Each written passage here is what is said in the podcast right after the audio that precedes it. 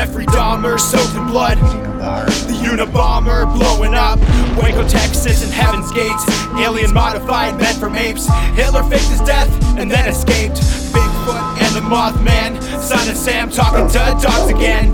Witches, ghosts, and goblins. Mysterious noise and hauntings. Dark arts and the skull and bones. Most celebrities are probably cloned. So when you're feeling all alone, grab a beer and get stoned. I welcome you to the podcast Strange Brew.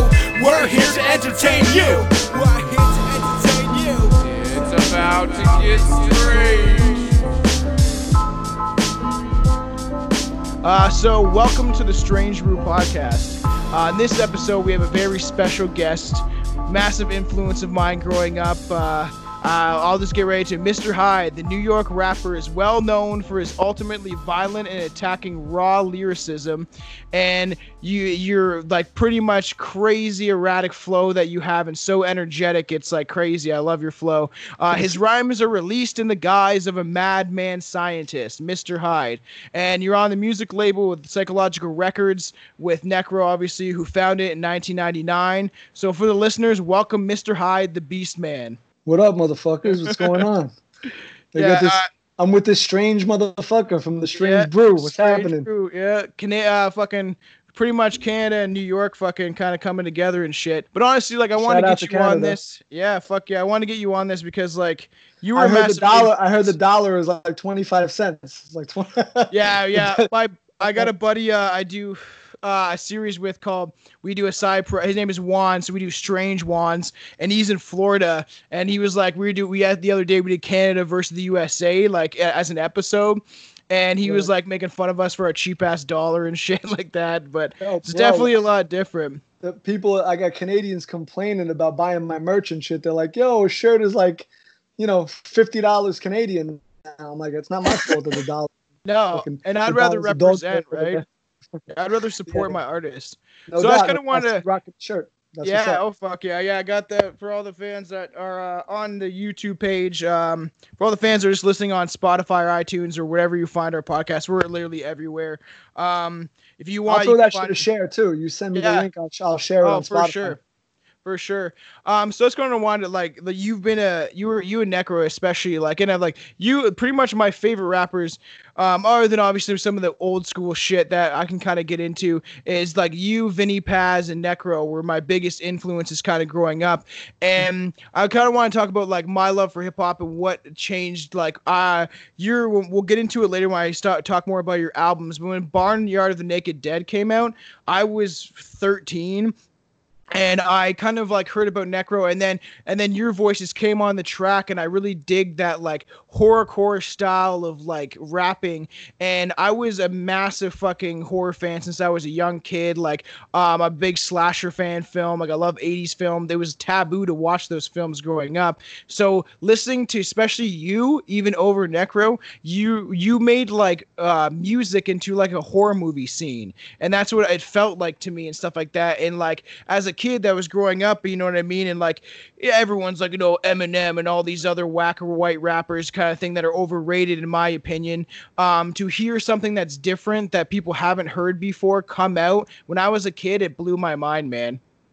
Well, first of all, I, I started doing music like that because from the same cloth that you're cut from, the horror movies and that, that genre, I grew up as a little kid fiending to watch all the movies that I wasn't allowed to watch. My mother was I had a strict single single mother who, you know, my father bounced when I was like two.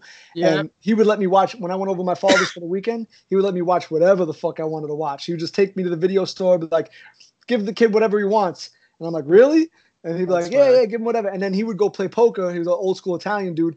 He'd go play poker and then sit me in front of the TV, and I would be watching the Driller Killer, Three on a Meat Hook, like fucking the Texas Yeah. Chainsaw Massacre, like the worst fucking shit a seven year old shouldn't be watching. You know what I mean? Yeah, that's So- funny because I remember like uh, I was at my, my I got an older brother and we were at this dude's house and they were like, you know, 10, 11 and they were put on Nightmare on Elm Street and I was like 7 or 8 and like that kind of I was like and Freddy Krueger's always been my favorite. I have like two Uh, replica how old are Freddy? Krueger gloves. How old are you I'm now? How old are 28. you now? 28.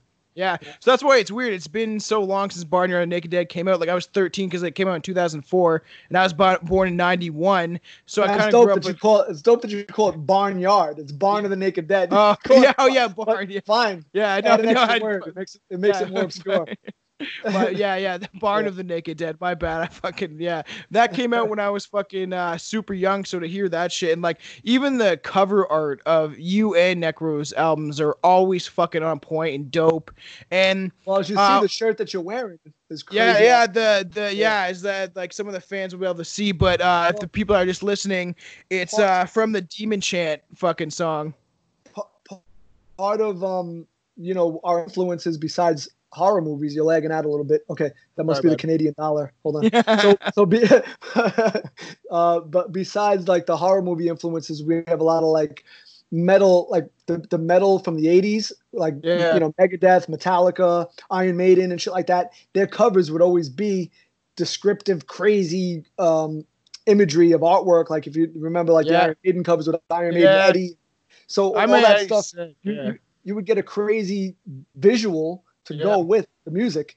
And we were influenced by that. So we were like, oh, when we release albums, if we have the money to pay for dope artists, which now we do, but like, you know, yeah. it, it's like we're, we're gonna we're gonna do that. We're gonna definitely incorporate a sick visual, and it makes I think it makes the album more classic because now I don't know maybe when you think of Barn of the Naked Dead, it'll it also pops in your head the artwork with the dude, Yes, just a high yeah, character does, with the with the staff and the yeah. you know the old man who got beat to the beat to a pulp on the floor with his teeth on the floor. You know what I mean? It's like it's Yeah. very visual and vivid, just like the lyrics and the and the tracks. Yeah, and I'm telling you, I put you on to so many people that like didn't know shit, like kind of like and didn't know essentially good, like essentially good music. Like I don't, I don't like SoundCloud rap or any of that shit. I'm like an old school head when it comes to a lot Yeah, of neither do I. music.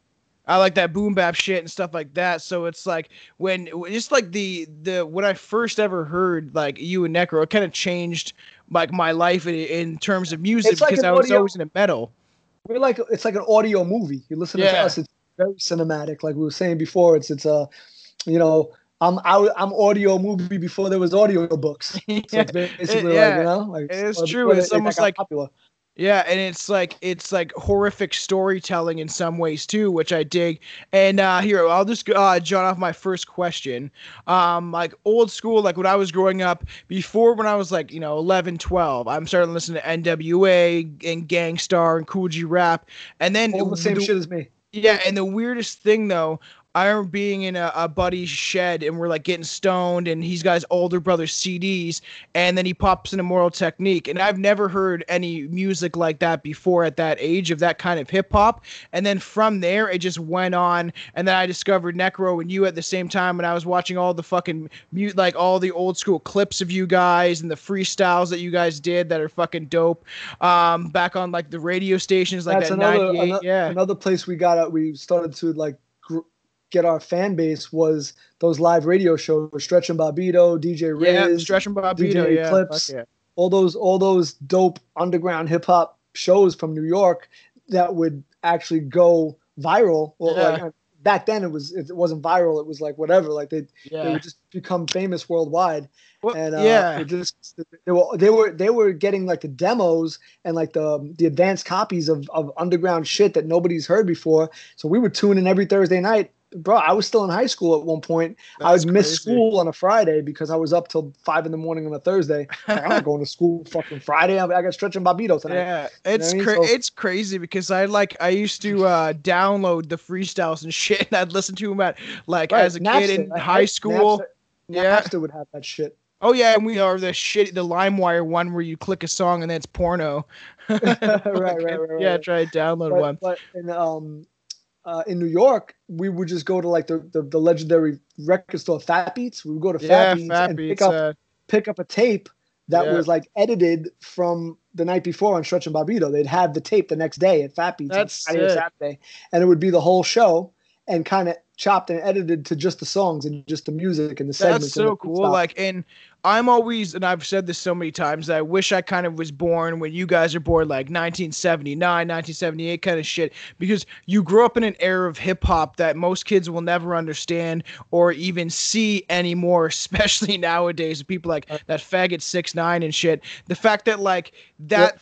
That fact that this that that era of hip hop, like I collect a bunch of records and shit like that. Like I, I want to start getting uh more of you necros by I like I get the Stillers, like old school Sex Pistols. Like I get a bunch of different. Like I've got a couple Jedi Mind Trick uh, records, but like how it used to be tapes. Like I know dudes still collect collect, uh, collect tapes and shit like that, and like it's crazy. People Right, still yeah, yeah. keep it.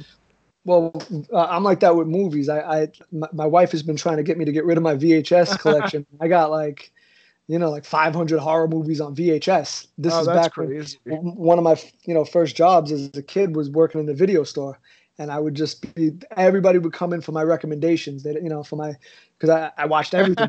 So all, all the crazy shit that nobody watched, I would watch, and if I find like a diamond in the rough, like some dope shit, I would use it as a recommendation, and people would just come in like, "Yo, you know, where is he? I want. Where's that guy who knows about all the movies?" That's so, so, and that- funny. so I used to buy the movies from the video store. All the movies that didn't rent anymore, we called it the basement. um, yeah. the basement section. So it'd Yeah. be movies like fucking Rabid Grannies and DC Cab and you know, yeah, low, yeah. low budget shit, right? Um, and and I would buy them all, and I have I have this sick collection now that just is sitting in in like big fucking bins and That's shit. so funny. I used to Can't do that too. Like I remember when uh, video stores would go out of like when, especially when like like DVDs came in and VHS. Like we used to like go to places and get them like dirt cheap, like old school Sure. horror movies and shit like Yeah. that. Um, kind of basis. I had like two questions. Was kind of like based on like, but we already talked about like kind of your influences. I want to know like kind of like what kind of what song did you hear that really like got you into hip hop and rap in general? Um like what was that thing that struck a chord with you that made you be like this is different like this is something i'm really into Okay, well, I I- was listening to hip hop. I probably start started listening to hip hop like mainly hip hop and like nothing else. Like when I really started getting into it, like 1990 ish, right? So you i was one like, years old you were one year old in 1990, crazy, right? So we had we had stuff like you know Rakim, um, you know Eric B and Rakim was really fucking dope. You had Big Daddy Kane, you had Kool G Rap, you had Slick Rick, Yeah. um, you know the show La Di Da Di, things like that. yeah These were all like dope jams, and then even a little bit before that, I was younger, but like um, you know Run DMC, Beastie Boys, and shit like that. That was all you know well and good, but the first when when the thing that I heard well, one of the things that I heard was probably La Di Da Di by Slick Rick, the way he told the story. And it was it was comedic too. Like it, was- Yeah. it was very comical. The way he was like rapping and he was shitting on the, la- the lady with your wrinkled pussy, you can't be my mother, you know, my lover. yeah Like that that like the way he told the story and, and made you laugh throughout it and like it was just hot with the beatbox and all that shit. I was like, wow, this is this shit is really ill and, and, and very different. Like that was Yeah. you know, and, and that stood out to me. And it kind of got me hooked into hip hop. So Slick Rick was one of the one of the first people that got me, you know, got me really into it. And then I started hearing, like you were saying, NWA, NWA's Yeah. first record, straight out of Compton. When I heard that, I had just been, you know, maybe 12, 13 years old, and I was a, sh- kind of a street kid, getting into a lot of Mhm. fights and brawls and shit, and like getting into trouble in school, you know, New Yeah. York type, you know, thug shit. And when that came out, that kind of fueled my aggression and was like, oh, it gave me something to pump when I'm, you know, it's, you yeah know, that angry adolescent craziness, right? no and So- that's still how we grew up too. Like easy e for some reason was a big influence on me and my friends. We would blare that shit all the fucking time. Yeah for me it was like just, just every uh, that that hit me hard that record. And then but but the first but the record that made me want to rap like and also gave me like um kind of a perspective like wow this guy spits hardcore rugged crazy with a crazy flow rugged shit tells a story and yeah complete gangster and doesn't give a fuck about like you know being too violent in his rhymes and was Kool G Rap. So I heard when I Yeah. heard Ill, Ill Street Blues. When I heard that record, it made me immediately. That record probably made me immediately pick up a pen. Like, Yeah. When I heard Ill Street Blues, I was like, it made me have to write. I wanted to write Yeah. at that point. on, on the run is probably one of my favorite songs of all time yeah, on the run. We when thing is in with my generation right we grew up with youtube just kind of coming Hmm. like this like kind of emerging from the scene of people that created youtube like i remember when i was about 14 15 youtube kind of got on the scene and we used to sit there and like watch on the run we used to like the music videos because they finally came out we could watch them anytime we used to uh, watch shook one's part two like constantly on like a fucking loop Sure. like we really I was already enjoyed- rap- when that came out. I, I was already rapping when that came out. When, Which when is Shook crazy. Came out. I was already Mr. Hyde. It's crazy. Really? Then- So you already had that? Did what like so? You, did you essentially have always the idea of going for a horror core like horror style um flow my and first everything? I'm I'm one of the I'm one of the few rappers that could say his first rhyme that I ever Yeah. wrote was, was violent, was brutal. Yeah. It, it was a, it was an evil rhyme. It wasn't like, you know, I'm the dopest on the mic, and you know, it wasn't one of those. It was it was Yeah. you know, I'm coming to fuck you up type shit because I was Back a in young. well, I was a crazy teenager and always influenced by horror. And oh, so when I started writing, it was natural that that that, that was going to come. out. Yeah. Plus, my influences were Kool G Rap and another artist I want to give dap to for, for also making me realize that I can be original and rap whatever the fuck I want. And, and not be afraid to just say crazy shit and say say what's on my mind was uh Poppa Large, Cool, um, cool Yeah. Keith. When I heard Poppa Large, yeah. Kool Keith, and then I Yeah. seen the video on Video Music Box with him with a fucking bird cage on his head and a straight jacket. I was like, this fucking guy's next level. a lot of people and- wouldn't even know who Kool Keith is, honestly. Right. Well, there you go. And then here's the funny thing: we're talking about people that like Kool G Rap and like these legends, and then now, in you know, recently I get to work with them and, and do songs Yeah. with them now. Yeah, Like, and that's it's uh sick. well uh, yeah, I got a f- question further down the long uh lines, but I could ask it now like what was someone that you kind of linked up with that you did music with that was like incredible to you? I'm guessing obviously Kool G Rap was Right, that's the probably number one the biggest. Yeah. Well, you know, Being his presence, right? Legend. I, I, I, am totally humble. I ain't gonna front. Necro is one of them too because yeah. I had heard. I didn't grow up with Necro. I, I heard him on the radio on the shows we were talking about. I heard him on. yeah. It was uh, Martin Moore and Mayhem at DJ Riz, Martin Moore and Mayhem. Um, and it was that show 80 uh, it was the NYU radio show Yeah. broadcasted at York University and I didn't know who the fuck he was at that time this was like 95 I would say I was already rapping ready Mr. Hyde ready doing my thing That's crazy already trying to like get beats from producers and shit yeah. I didn't really have I didn't make beats but you know You- I, I was rapping and I was looking. I was, at that point I was just making two turntables and a and a mic with vinyl using the B-side instrumentals and with a microphone and making my own tapes so That's I had like hours and hours of tapes, and you'll hear some of those on like my rare demos uh, Yeah. CDs and my red rare demos one and two. You're gonna hear a young Hyde like in 94, 93 spitting on other people's beats, and you know it's legit because the Yeah. beats that you're hearing are like Raekwon, only built for Cuban Linx that came out in 95. You'll hear like uh, you know Toronto, uh, Father Time, Socrates. Yeah. Like beats like that, yeah. like 95, 96. Th- th- Well, and it's so I'm, like, crazy, doing- yeah, because you released that in 2000. The first rare demos was released in 2007. So you had all this music just probably accumulated, Yeah. and then just wanted to put out like for like the rare demos and freestyles. And it's like it's so brutal and once I had a grimy. couple of and, albums yeah, out, and I, got- I, you know, kind of cemented my, you know, my place in, in underground hip hop, and I had a fan base. They started hitting me up like, you know, you have any rare shit, this and that, or you know, I heard you on Stretch and Bobbito, you should put that out. So Yeah. I was like, okay, let me. I have all this stuff accumulated on tapes and on this and that, and I just put it together, and then I actually ended up with two volumes. Necro has three volumes of rare demos. yeah, So it's pretty dope to see young Hyde and a young Necro and, and your artist who, you know, spitting.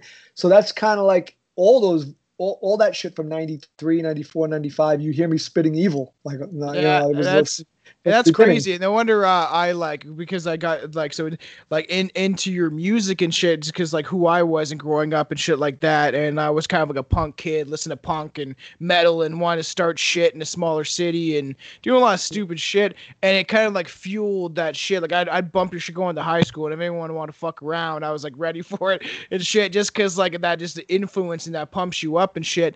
Um, Right. So But, we're uh, getting back to it. Like, so when I heard Necro, he went up to the, the radio station with his own beats. Yeah. Like nobody, everybody would get up on a radio station and rap on whatever beats the DJ played for them. yeah, He went up with his own beats. yeah. And this is 95, 94, 95. You know because what I mean? he So, was like, he making goes- beats for uh like Ill Bill and Non Phixion at the time. Yeah, yeah. He he um well Non Phixion had had a single out at that point produced by Necro. So I was had it I Shot Reagan? Was that the one that he produced? Uh, yeah, I shot Reagan was was one of them. He also did Yeah. uh, the Five Boroughs and um, Yeah, no, no tomorrow, that no tomorrow. yeah, no tomorrow's also we the thing is we used to freestyle over those beats when we were kids. Like 13, 14, we throw those on Right. and like freestyle like I So I saw I- freestyle that your fucking instrumentals a lot. One hundred percent. Yeah, Uh, fans always hitting me up now, like with like them rapping to my instrumentals and like, oh, you know, and fucking, you know, it's just- it's it's kind of, it's all that is respect. It's it's, it's Yeah. dope, you know. glad I It's could 'cause- I could yeah. influence and inspire people like that. Because I I, never like- I never bargained for any of that. I didn't Yeah. have any of that in mind. I just Mhm. when I started doing my thing, it was just for me really to to, to put out music that I wanted to listen to that I Yeah. felt hip hop. Then then when it, it came to realization that Necro was gonna put out, you know, invest his time and money in me and put out a whole album Yeah. with all his beats and it was gonna, you know, be out on a label and out worldwide distribution when that realization came in my head, then I'm I'm doing it because I want to give hip hop something that they never that was didn't exist. Yeah. There was no I can honestly say there was people who rap some who dropped some horrorcore lines and horror, you know, some evil lines like Bushwick Bill and people like that who were Yeah. dropping horror shit, but nobody ever did an album from beginning to end that sounded like a horror movie, you know, Yeah, using so- samples from Yeah, you know- so like, what? When did you and Necro actually meet? Because that's a question I did have. Is like, how did you guys? 97, Like, how did you guys 97. meet? What like what happened? Obviously, So- there oh. must have been chemistry and shit. Because I know like about like you know you guys didn't like Goretex for a while and shit like that. All that stuff was kind of going up and down of like who is gonna be in like Circle of Tyrants and all that shit. But the thing is like that you and Necro seem to always stick together, always. And the gruesome twosome, like you guys have always.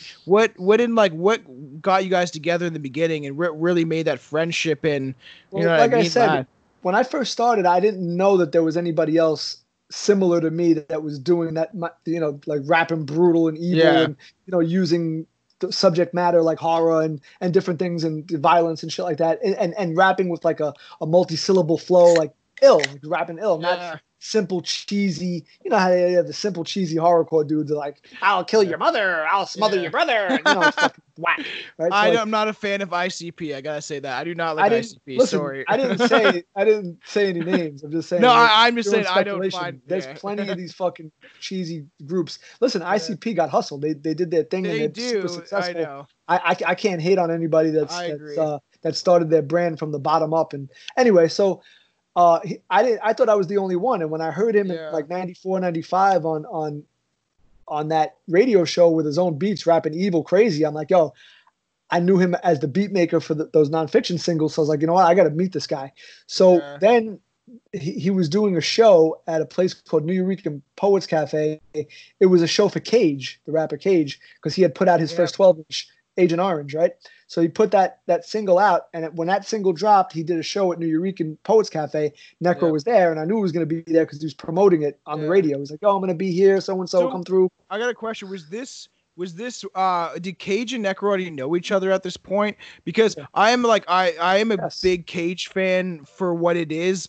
Uh, being honest, we've actually argued over Instagram because I didn't like that he was doing so much music with ICP. I said like branch out and do your own thing, but like I have like the Weatherman tattoo on my wrist and shit like that. Like I respect his music and it influenced me as a kid. So obviously him and Necro were kind of linked up at that time, and then he did his own shit.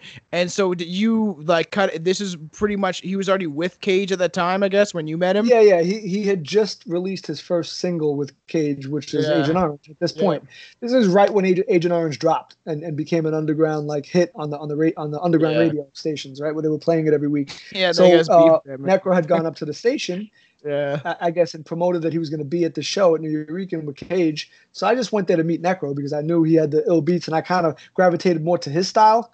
It was just Yeah. to me, it was more sicker, rapid fire flow, and more evil, and more just something sinister about it. That Cage was cool. I, I like. Yeah. I thought Cage was the record was cool, yeah. but there was something about Necro that was more grimy and I get real. and that fucking totally. gutter Yeah, like neck the necro shit was gutter like when, when i heard it uh, he was Yeah. talking crazy shit he was like uh I crashed into a fag bar with a stolen Jaguar. You're a gay Yeah. body kid. I won't have to drag far. He was, he was talking crazy shit. And I was like, yeah, that's sick. You remember that shit? You know, he was talking about putting females in leashes and dragging them around like dogs, you know, live on the radio on his own beats. And I'm like, this and this- it's crazy. mother- One thing he never did was change. As much as like I do like uh, uh like different Cage's musics, but Cage kind of went up and down in different genres. Cage became, uh, became like emo. Like he's In, doing indie, rap. yeah, he became like an indie uh, rapper.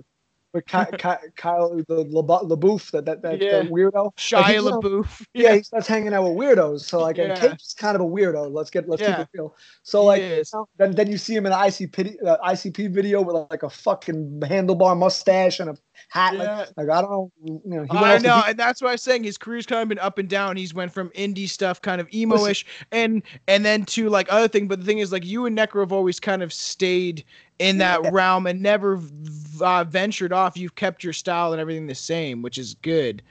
Right, right. We stayed true to whatever. You, you know, I always, I always stayed true true to my uh, creativity and my artistry, even in the fact that it was um kind of a, a, a niche genre. It's not. Yeah, it is. You know, nobody says I want to blow up and then starts rapping horror.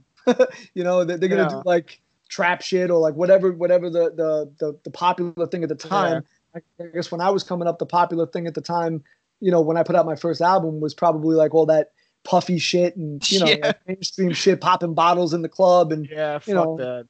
That that type of Well, stuff. and and you Well- definitely have your own specific style. Like Necro has his own thing. He's always been crazy gutter. Like even if you listen to that fucking '92 freestyle that he has in back in 1992, where it's him and Ill Bill, and Ill Bill's super thin and shit, and Yeah. like hi- him doing his freestyle shit, it just shows that like both like you guys always came from that New York scene, and we're just Yeah, we kind were- of like we were original. See, see, some people they, they start to rap and they and or they start to do music and they're um they're kind of carbon copies of something else.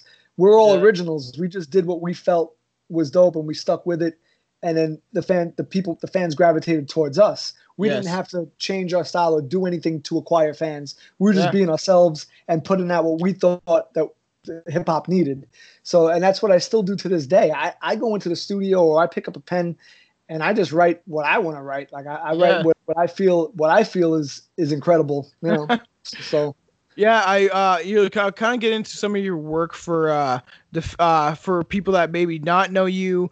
Um on the Strange Brew podcast, we have many different fans. We have fans all across the world and shit like that. There's a lot of people listening usually uh when we do put out our episodes, but uh so you had the Bar of the Naked Dead come out in 2004. I was about 13 at the time and it that album specifically influenced me like I always like I loved fucking Street Veterans like especially you and Necro's first the first Street Veterans was such like I just a dope like aggressive song to me and then uh, keep on going. Then you have uh, all these different songs and then you finally release your own like album and this thing I find is gold and shit. Like I love uh uh the Barn of the Naked Dead. It's probably like other than and I will say I really absolutely love fucking uh the Boogeyman is real uh Evil Dead uh Evil is uh Evil Never Dies is fucking amazing. Um Yep. but in 2008 you had the Chronicles of a Beast Man and this is crazy. And I remember specifically when it came out because I've been listening for years. I was 17 at the time. It was a massive inspiration to me to write and just do different shit. I do like I when I rap and I do music, I can show you a song uh, sometime. Usually we post them at the end of the episodes. So on this one, we posting a Mr. Hyde exclusive new single coming out. Uh, but it like, just dropped today, actually. yeah, yeah, and I saw that. I listened to it uh, when I got home from work, and I fucking love it. But like, I I do like conspiracy, alien, a bunch of like crazy shit kind of mixed into one. So you kind of gave me inspiration where I've like wrote I wrote like songs about like in perspective like serial killers and shit like that. Um, and the Chronicles of the Beast Man was like fucking dope. Like uh, some of those songs in there are like so fucking crazy. And then you did uh you self-released. If you, oh, oh, Yeah. yeah, I was just gonna just Yeah, I was yeah, gonna no. give you a Yeah. tidbit of information on Chronicles of the Beastman. yeah, yeah, yeah. So- I want to talk so about Barn that. of the Naked Dead. My first album, Barn, was was um, produced completely produced and funded and distributed by Necro. And uh, what was the Chronicles of idea the Be- behind it? Like, do you have a, like an idea of like what? well, Chronicles. Chronicles I was the first record, was my second record, which is pretty qu- quick. Having Yeah. you know, usually someone stuck to a, a label and a, a label budget and album deals for three, four, five albums. Sometimes they can't stand on their own two feet. Chronicles I funded myself. I put That's myself in the studio with my own money. You know, um, you know, all, all, all like I basically put it together, mixed, mastered it, had it had it all set up on my own. You know what I'm saying? So like fucking um th- that I just wanted to just put that put that Yeah. out there that like so Necro gave me the push and the help to put out my first album and fund it. Yeah. You know, obviously, you know, it, it re-upped and I was able to pay him back, you know, with the with the with the record Yep. sales and shit like that. But Chronicles was all me. I I I, I And honestly, I, it, give and you, the neck- yeah, the neck and I give you so much respect uh, for for doing what you do and still staying true to your roots and stuff like that. And I know, like, just because of my influence of growing up, listening to you guys and, and watching shit like the Green C, uh, the Green DVD by Non Phixion, and even watching like Necros I Need Drugs, all the behind the scenes shit of the recording and all that stuff that I've like kind of seen like what you guys are about and shit like that. And the fact that like, you know, people like fucking Goretex and shit, as much as I don't want to hate on him, didn't get the record sales as much as you did, and didn't get the fan base coming off of like being with Necro, because Necro, uh, in this sense, was like the guy that was kind of making this scene an actual thing. And then I think that you and him being together, and then I started listening to you more than I would even Necro, and I would and like well, the, thing, the number it. one thing there, the, the thing there, the reason why Yeah. st- was loyalty. So we had a true, we had a true friendship be, besides the music. So like we could, we we'll get together for a whole day or two days or whatever, Yeah. or on tour, and we won't even bring up music. We'll just be Yeah. talking about movies, shit. bugging out, abusing people, comedy, Yeah. laughing. You know, rolling with Kid Joe, making jokes, cracking. Kid you know, show, so we, yeah. we we won't. You know, we don't have to talk music. So we have we have a different bond there as a, as friendship. Yeah, because you guys have just- been friends for so fucking long, right? so so the loyalty is there and that and and you know and also we sh- we share the same the same creative um originality where yep. you know and, and creative competitiveness where we're just get we, we're never satisfied we always want to Uh, for me one of the reasons why i stay relevant amongst my amongst my fan base and my peers is because my main thing in my head when i when i start to work on a new record or a new single i always say this has to outdo my last thing that i did yeah. I, this has to be as good or outdo the last thing I did. And I and not, I agree. feel like it doesn't. yeah. No, and I, can't agree, and I think you did because uh, you started self-releasing uh, albums. Like you, you, it's uh, you self-released Rare Demos too. You were in, you didn't do- do it on Psycho+Logical-Records at all or anything. No, it was a, it was for my website. My website Yeah. started, popping, MrHydeMerch.com. So Yeah. shameless promotion here, right? So yeah. MrHydeMerch.com. no, promote all you want, signed, dude. Sign CDs, sign Yeah. merch, whatever. Hit me up if you if you want something personalized. I'll uh, I'll tell you to go fuck yourself on a shirt, whatever you want. So um yeah but uh, uh yeah i started my, my website started popping popping off and Yeah. I, I was getting a lot of orders so i was like you know what i'm just gonna put this rare demo shit together put it up on my site on some underground bootleg shit kind of and, the art and, cover's dope too. and I, I ended up actually m- moving like 2000 copies of that independently That's so sick. it, it's crazy so 2000 the cd cost me like you know 50 cents to press each so if you do the math Yeah. 50 cents you know 50 Oh, cents a cd yeah. and i moved 2000 of them at, Yeah. at ten dollars a pop and I you know I mean? loved it. Like even the out like the cover art was fucking the guy st- like in the mirror looking at the mirror of the the hide ver like it's just fucking sick. Like a lot of the Yeah. album like I Even love on like those on those low budget rare demos where I was getting sick artwork yeah yeah and then that's why i find it cool that even like back then you're getting all this crazy artwork and like um for the strange Brew podcast like i do a bunch of crazy weird horror shirts and i i mesh old horror movies and make designs for our like shirts and stuff because i kind of like we do kind of like horror aspects. oh you design the shirts yeah yeah You i designed all designed of our shirt yeah, all of our shirts I design. Um, even if you look at the logo with the marijuana leaf and the maple leaf and all that shit, uh, that I designed too, uh, with the inspiration from. Honestly, if you've never seen it, it's a great movie. Uh, Strange Brew. That's where we got it. It's a Canadian film. the Canadian movie Yeah, Canadian yeah, where they like get. Yeah, they're, they're fucking. Com- I love. comedy some, Yeah, the Bob comedy and Doug McKenzie because we joke a lot. Like my whole podcast about joking and fucking around and kind of making light out of dark situations. Like we love talking about serial killers, but we'll make the fun of them. Uh, Yeah. But also, I wanted to mention in 2012, you released "If It Bleeds, uh, We Can Kill It," and that's from Predator, right? yeah And honestly, out of all your albums, yeah. out of all your albums, uh, I found that one the most like it, it. It it was different than a lot of shit you've done before. I I I really enjoyed it, but I also found it it was it was different. It was a different like same style, but like it, uh, I enjoyed it. It was just it was different than some of the other stuff you've done. I want to mention that that it was just it, it seemed like a, uh evolution of Hyde and kind of doing different things and trying out I different think some shit. of my best some of my best flows and lyrics are on that CD yeah, uh on, on that's the what I'm saying. It was Um, different. like the Beast Man cometh and like Cat Nasty and which Mhm. is a play off my last name and shit. But but uh but like like yeah, there's I mean the Hellbound track, Hellbound Yeah, and shit. Hellbound's one of my fucking favorite. I actually love that song. Uh, but see, I, as an artist, as, a, as an evolving artist, like you said, I, I I'm not gonna. I'm trying not to do the same thing over and over and over because it gets repetitive. Yeah, so yeah, I agree. you notice, Barn of the Naked Dead is its own theme. It kind of like yeah. it's its own thing, and it, it, it puts you in that world. And then Yeah, Chronicles kind of is a little bit. It's a little bit brighter with like, but but like more insane, kind of like. no, I like it because it's more end of the world kind of shit and stuff. And I the love world, that shit. Insane, crazy Yeah. energy, more energetic. Like Beast Man came yeah. out, and then like um, I love Beastman, man. and then and then fucking you know if it bleeds we can kill it's a different tip You know, yeah. i was using a lot of different flows i did like down south flows and like uh that's what I noticed is your flow was different, and that's what I like like liked about the album that it was it was different. And honestly, and it's it, I, I will say it seems like so recent that Evil Never Dies came out just because I listened to it a lot of repeat. Like I literally Yeah. like I have uh like I I fucking have an old school 2007 Caddy and I got the aux cord plug-in Yes. and I usually have a playlist called Hardcore and it's usually most of your albums, a couple of Necro albums and a couple of Vinnie Paz, Ill Bill and shit. But mostly I'll put like your full albums on that playlist and just blare that shit driving down the street, not giving a fuck because I like I especially like I my Evil music Never is great to piss piss Yeah. people off in traffic I agree. Like, you, you're in traffic you roll your windows down you bump my shit uh, Yeah. like next to an old lady that's that's yeah, always a good my reaction. my my uh, caddy's actually got a pretty crazy system. So like, Nice. people are like always staring, and I'm like fucking like even today coming home from work, I work in a metal shop, I like operate laser, a, la- a laser and forklifts and all that shit, and fucking Okay. um. Uh, I was like blaring that shit on the way home, like getting into the groove of it. And "Evil Never Dies" came on, like I'm gonna bury your mother in her own feces or fill her mouth with feces or whatever. It's like Yeah, yeah, yeah. it's so. Go- what movie was that from? If uh, that's uh that's uh christopher walken the prophecy that's the prophecy oh fuck, I knew I've heard that shit before. So it's um uh Viggo Viggo Mortensen plays Yeah. the devil. He plays the devil in Oh that yeah, flick. fuck, I remember that and shit. it's at the end he's you know he's trying to get the, the girl to give up the the, the, the, kid or whatever Yeah.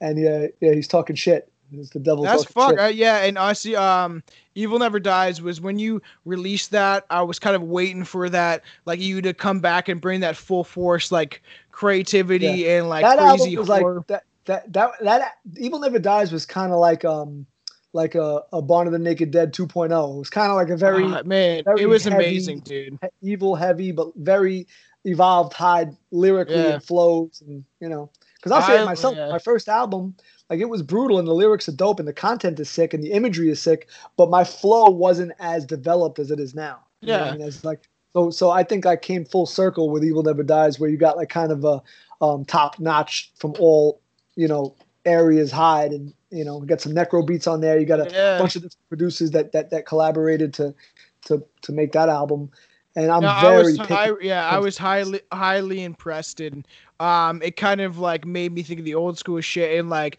every time your album comes out I always buy it. Um obviously like I lost some work for a couple months because of this COVID bullshit. So I want to keep buying A lot of more merch and shit like that because I love like the site. Like I have I have a bunch like I have uh, like three necro shirts. I have like two of your shirts, your headband. Like I want to keep supporting you guys and that's why I'm trying to look at getting some of your like shirt is coming vinyls. back this Sick. this one is coming Yeah. back uh, Dope, uh, this will be up i think tomorrow on the site again Okay. it's sold out it's been sold out for a while Do you are you pressing vinyl? I I think were you you were for a bit, weren't you? I, I have vinyl for Demon Chant and for Yeah. for Much of Madness, More of Sin. Like I did, I did a couple single deals, Single, and yeah. then Barn of the Naked Dead uh, had vinyl, but I, I never get like the right deal that I, I want with a I vi- with I, I vinyl understand. I restrictions. totally understand that. It's Especially more- they're more overseas. They're no, but not Yeah. only that, the shipping of, of like if I press up a you know like 500 vinyl, let's say, and shipping from fucking Germany, yeah. I'm, I'm, I gotta I gotta overcharge my fans, and, and with your with your dollar only worth 15 cents. It's gonna. Yeah, I know, I know, the- literally. but you know what And it's like- fans are gonna bitch. Ah, you're selling vinyl for thirty dollars, you know, No, you should you like, should yeah, see Amazon, man. Fucking uh the notorious goriest. I was gonna buy it. It was fifty dollars for the vinyl on Amazon. And I was like I was right. like ready to purchase it too. Like because it's it's the shipping. The, the, the shipping Yeah. for vinyl is so fucking expensive. So for me, it's like I'll do it. I'll probably do it for like the the twenty the, the twenty year anniversary of Barn of the Naked Dead. I'll, Hey, I'm dude, gonna I'm gonna repress it. I'll repress Yeah. it with a vinyl with like a bonus track. or something like that, and I, and I'll put that out. And Yeah, you know, so I- honestly, uh, I would take a copy a thousand percent. I want to like I want you to be in my vinyl collection. So then like you know within 20, 30 years, I'll I'm showing my kids music. Yeah, this vinyl's still available. The one uh, you see it on my wall over there, I guess. yeah. Is is let me see if I could. Oh, the Demon Chant one. So it's it's a sing it's a single uh track disc. It's Like, a, vi- or- it's I a mean vinyl. vi- vinyl, yeah, not No, disc. no, it's got the the the song, the instrumental, the acapella. I think it's, Oh, it's sick. yeah, Okay. it's a full it's a full single, full vinyl single. And, And that would be pretty dope for my Chant. So- buddies to come over freestyle. The, the front is Demon Chant, and the back Yeah. is Much of Madness, More of Sin. So as you see, I Oh, got that's sick. And it comes with all- the instrumental too, eh? yeah, yeah, yeah. I got That's all my albums sick. That mask. Oh yeah, you get the is yeah. He's dude. chilling. He's usually he's usually rocking these headphones. That's actually Linda Blair from The Exorcist. Is it? That's the that's That's the mold. That's the mold of her of her um when she when she Uh, gets possessed. p- by Pazuzu. Yeah, Pazuzu possesses. Uh, all right, sweet. I gotta here. Well, keep it going because I got a couple more questions. But like honestly, and then you again like you self-released uh the Boogeyman is real. When that shit came out, like yeah, like that shit's fucking amazing, man. Um, that album, like every single fucking song, like kind of blew my mind. That's And- my tour de force. That's that's my um. I feel like that's my master of puppets. Like the the um. Yeah. The boogeyman is real. That's I agree. When I heard you were gonna come out with something new, and I remember seeing on Instagram and shit, like these are gonna be the tracks and all that shit. I was so fucking hyped for it. And honestly, like like a lot of buddies, like they like old school shit and stuff like that. But like I'm like a diehard fan. Where even uh, my buddy that co-hosts with the podcast with me, right. like he he listens to the necro stuff but he, he's one of those kids that like lo- really loves eminem and i always like joke with him and like fuck with him about eminem and stuff like that it's just, it's just too generic for me uh, i listened to him when i was eight years old i don't need to listen to it anymore really like i'll give it a chance but Well, i'm this is this is how I yeah. feel about Eminem, right? So Yeah. I'll give you my opinion Okay. real quick. So Okay. uh, Eminem, I think, is a dope lyricist, and his flows are sick, and he flips flows. He's definitely a, a sick word uh, wordsmith and a, Yep. uh, and a flow smith, if you will, right? Yeah. But uh, he always, you know, his flows always blow shit away. It's he picks a lot of like industry and commercial and weird, like like gay sa- sounding beats. I don't I don't really Yeah. care for a lot of his production i agree that when he when he jumps on like when he jumps on like something rugged like like a G Unit track with Dr. Dre and he's on some yeah you know it's more it's more dope. But I feel like Eminem is kind of comic booky where you could kind of or cartoony where Yeah. it's like it's like cartoon version of of crazy rap like and you kind of I get it on the first listen. Kind of get it all on the first listen. well no yeah You know, in a way, like you, you kind of like, all right, I don't really need to hear that again. It's yeah just doesn't. No, I, I've, I've said for years, like, like that's what I've said for years. It's like, you know, I'm sick of hearing about your fucking ex-wife, your kid, and I your don't mom. think it holds the replay value. Like, it doesn't hold the just- replay. Like a yeah. song like "The Boogeyman Is Real," yeah, um, a song like "I Need Drugs," yeah, So those type of songs, um, you know what I mean, like uh, "Bums." yeah. Those have replay value in the fact that you're gonna, right, you're gonna want to play those songs for your friends. You're gonna be like, "Yo, yeah. gotta hear this fucking You don't, you don't know bums especially was such a fucked up song and me and my friends just like play all the fucking time and like fucking do the lyrics shit. together but even It's like i need drugs i knew yeah i knew fucking junky ass kids that would be like try to come over and like like smoke some weed and then like do some e or some ecstasy and like ecstasy and shit and they'd be like fucking put on on new drugs and like it's Yeah. like do you get the point of the fucking song that he's actually saying? Like how like you're acting like some bum like fucking crackhead fuck. It's pretty funny um yeah but i i absolutely love the boogeyman is real.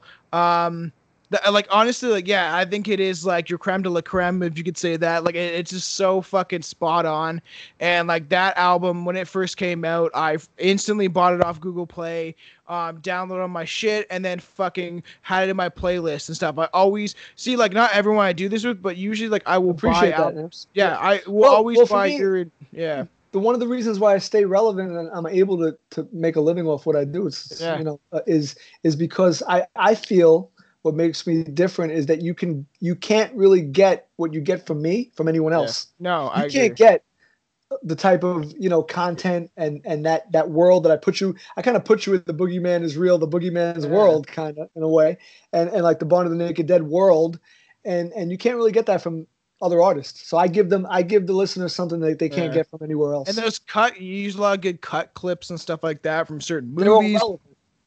There's Yeah. a lot of linkage was a lot of linkage involved, a lot of thought out, well thought out Yeah. plans. You know, like I'll hear a sample, I'll watch a movie and I'll there'll be a sample in there that I think is sick, and I'll store it in the back of my head, write it down somewhere, and I might not use it for two, three years, four years, and then boom. Like, Yeah. I, I, I, um, I knew I was going to use the title "Barn of the Naked Dead" when I was working in the video store. So, really? So, yeah, I'm talking about. I knew I was. crazy, dude. I knew I was going to name my first album Yeah. "Barn of the Naked Dead" in like 1997. That's so- nuts, man. Album came out in 2004, so I had that shit in the stash. Didn't tell You're like. I want some grimy and shit, right? Was Like, just I, I saw the, the movie. I, I saw the Yeah. movie. I went to. I was telling you I, I was renting movies out of the basement when, when- Yeah. the basement section where nobody rent like movies that haven't rented in over five years. yeah. That movie was there. dead Those two section, movies, yeah. Like, oh, Barn of the Naked Dead. I was like, that's balls to name a fucking movie that. See, and I never even knew it was a movie. It was a movie, yeah. And I'm like, yo, if That's if- crazy. if so- I was like, if the title blew me away, like as as just just looking at it as a movie, and it made me want to watch the movie. Imagine Yeah. if I named an album that. You know what I mean? Or, s- you oh, know, great! So I gotta watch this movie now. I just thought Oh, you like. no, no, the, the movie's a piece of shit. I The movie sucks. It's a piece of shit. Seventies, seventies horror, low budget. It was probably made for like a Canadian dollar. yeah, Fucking uh here, I got I got a couple more questions, but I just have a I should have my buddy. Okay. My buddy absolutely fucking loves the Billie Jean song. He Oh, yeah. barely like he listens to some necro greatest songs. diss record of all time. Yeah, and honestly, like greatest. he he when I like I he's uh actually like one of my supervisors on my shift. Like we're really good buddies and shit Right. like that. And he started like playing it, and somebody got him into it, like a buddy that worked before. He was like, "You ever heard of this shit?" And this guy was a big conspiracy head, but like loved like you and Necro and shit like that. An older dude, actually, probably around your age. Um, and he was like just going on. He showed him this, and my buddy Mitch absolutely loves Billie Jean. And I told him that I'm going to talk about it because it's just such a a catchy, ridiculously fucked up song, and it's just Right. like it's too funny to me. Like, what what was you and Necro thinking when you guys like did Okay, that so- shit? Like, I'll explain. Yeah. So we we were actually in the studio uh, recording for Street. It was a mix CD that he put out. Street Street Villains Volume Two. yeah, I love that shit. Street, Wait, Street, I gotta say something it's- for the fans. Yeah, for the fans that don't know, the Billie Jean song is pretty much a Michael Jackson diss song. For everyone that didn't know, keep going. Okay, so so we were in the studio basically recording on industry beats. Um, So like the Street Villains, the theme of Street Villains was like the, at the time around like 2007, 2006, 2008, like that time, a lot of people make all these street CDs were coming out. The 50 Cent Street CD, the fucking Tony Touch Street CD, whatever, right? So like it how would is be a bunch how of are you rappers. guys able to use beats like mainstream beats? Like no, use it's because it's considered mixtape. It's Oh, considered okay. mixtape. okay. So the same way, the same way Tony Touch or like um yeah, whoever 50. or, or, or 50 Cent would drop a, a, a mix CD rapping on Yeah. industry beats, you know, like it, would be the same thing. um, So um, it was just in hip hop at that at that time, it was considered okay. It's mixtape. now it's You're not. not monetizing. You're not monet. We don't monetize off those Yeah. songs. So when we put them on digital, anything Yeah. using a some a beat that we don't own, we can't monetize it on YouTube or whatever. So it's it, yeah, it's promotional use technically. It's right? promotional use only, right? But we could Yeah. upload it as our catalog, and and we'll, we'll get the we'll get the monthly listeners if someone's listening to it. But but anyway, so so we were doing we were rapping on industry beats, fr- brand new verses on industry beats. So Dr. Dre, different different yeah, different they were types of shit. So he had he had um records sent Yeah. instrumental records sent to the studio, and one of the instrumental records that was in the batch was Billie Jean instrumental. It was the Billie Jean instrumental. So we were throwing on each beat, like, yo, you want to rhyme on this one? You want to rhyme on that one? So when he put on the Billie Jean It's one, catchy, man. right, it's it's basically the beat from the Michael Jackson song Billie Yeah, Jean, and right? we we, So we we used to put that- freestyle on that shit. right. It's there's a there's a there's It's it, it's there's a- consistent. yeah, Yeah, yeah, it's a it's a it's a actual beat. It's a Quincy Jones fucking yeah. you know drum. It's a drum kit. Uh, what do you call it? Um, a, a loop. Well, So can I say one thing? It sounds weird as shit, but me and my buddy have freestyle to sounds weird, but Lady Gaga beats because her shit is consistent. It sounds weird, but if you listen to any of most of her like well-known beats, drum it, it sounds like it sounds like a boom bap. Like it just it's straight. There's actually a beat to it where you can actually hit a note and hit a verse directly on that beat. It Right. sounds So weird, but we would fuck around and does do that, shit yeah. So, well, you know, industry standards. Some people have that tempo where it'll be like a hip hop tempo. Yeah. But anyway, so now he plays the Billie Jean shit, and and when he does, this is right around the time where it was very relevant where the trial was going on for the for the for Michael Jackson being a pedophile when all the all the cases came out and he was being sued and taken to court and taken to trial. The trial was going on when we were recording. So when he popped that beat on, we just started oh we were like, oh shit Billie Jean and then we start freestyling fucking around freestyling Michael Jackson this shit Yeah.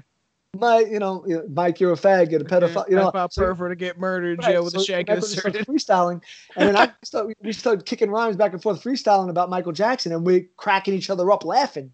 So That's- we're like, you know what? fucking Yo, hilarious, dude. Let's just sit for an hour or two and write a, a, a Michael Jackson, just destroy Michael Jackson on Billie Jean and record it. Fuck it. Yeah. So we just did it right there on the spot from hearing the beat. We were in the process of yeah. making. of so you kind of were freestyling but writing at the same time. Right, right. And so like I would write a line and kick it and we would laugh and we just had the beat on in the I, background. like, I'm telling you, my buddy that barely listens to fucking hip hop, uh, like he listens to some shit, but like he's not really like about like fucking. He likes all sorts of music, but he fucking absolutely loves Billie Jean and Right. knows like every fucking word. We uh like uh, I'm not on the same shit. Yeah, Everything. He Michael used we- Jackson transcends yeah, everything we used to like- fucking blare that shit on fucking our shift. Literally, we'd have that shit blaring through the factory. People who don't listen to that type of music know Billie Jean and Thriller. Yeah. They know those songs. They're such mega hits. So when you hear that, and what we're doing on there, was right during the trial, and we're shitting on him for being a pedophile and a weirdo and a fuck up. So we totally destroyed him. And you know, you could say if people bring up the best diss records of all time, they'll ask me sometimes, "What do you think the best hip hop diss record is?" Michael Jackson, Billie Jean, two thousand. You know, like. Man, that I know buddies so that love foul. that shit. And here's the funny thing: he died not long after that. So, Yep. so I always joke with people that he died because of that record. Well, is, died- I, I just wanted to bring that up because I like I just like I told my buddy I had to bring it up because he just absolutely loved that fucking song. Uh here It's I got a couple more. Yeah, it is, and it's just the way you guys did it and how I perfectly to the beat. Also, I think that nobody's ever come out and dissed me like on some Yeah. battle shit after hearing that. Because No. you hear that and you hear how we destroy and how foul we get. I don't think anybody wants to get into like a, any kind of a fucking written diss battle with me because I'm gonna fucking destroy. and you and you do boxing and shit and Your- stuff too. Your right? grandmother's So- not safe.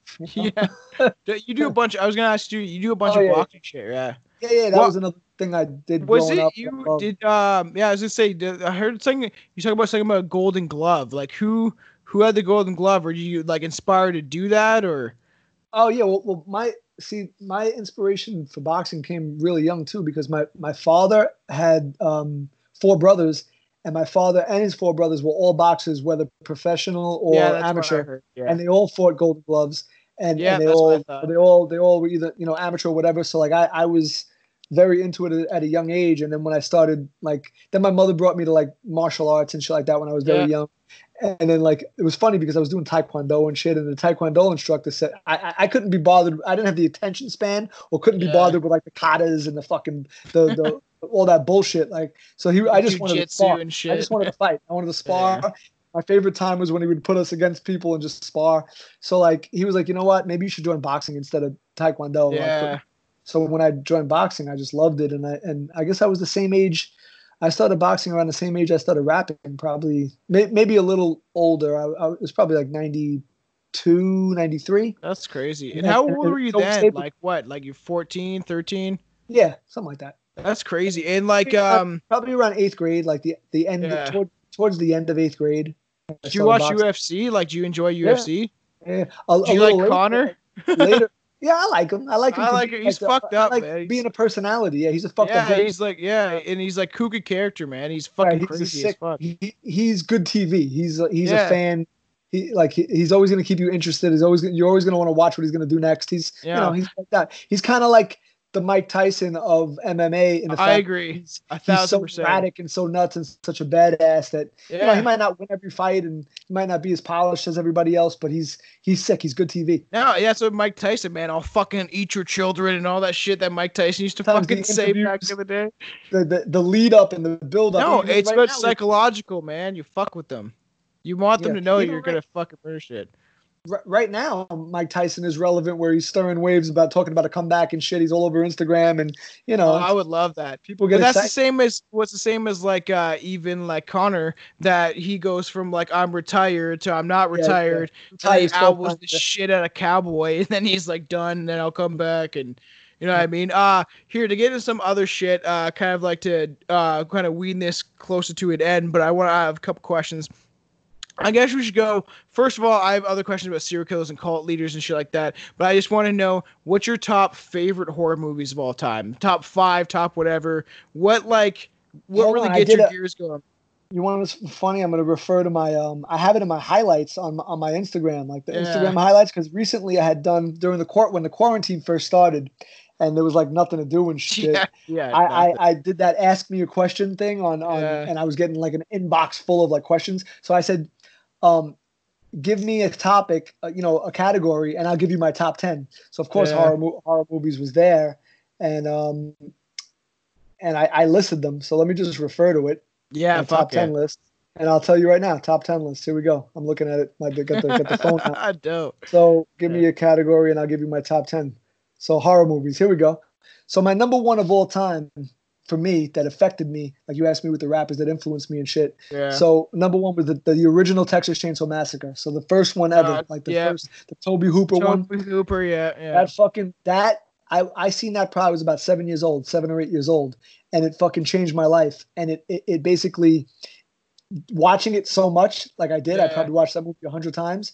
It altered my personality and my character, me as a person. Yeah. The Texas Chainsaw Massacre, no, and the I got goonism yeah. and the craziness and the psychotic, the psychosis of it, like the way and the way how way how it was portrayed, like you're a fly on the wall, like Yeah. you're right there, like with everything, and, And how real it was, yeah. right?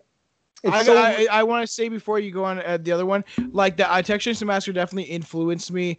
Uh, uh, Tobe Hooper was like amazing when it comes to that. Is it the directing style and the fact that it felt like it was real? I had a like I had a babysitter that had a boyfriend who was really into horror movies, and he had like that fucking old school Did like fucking jerk off that case. babysitter?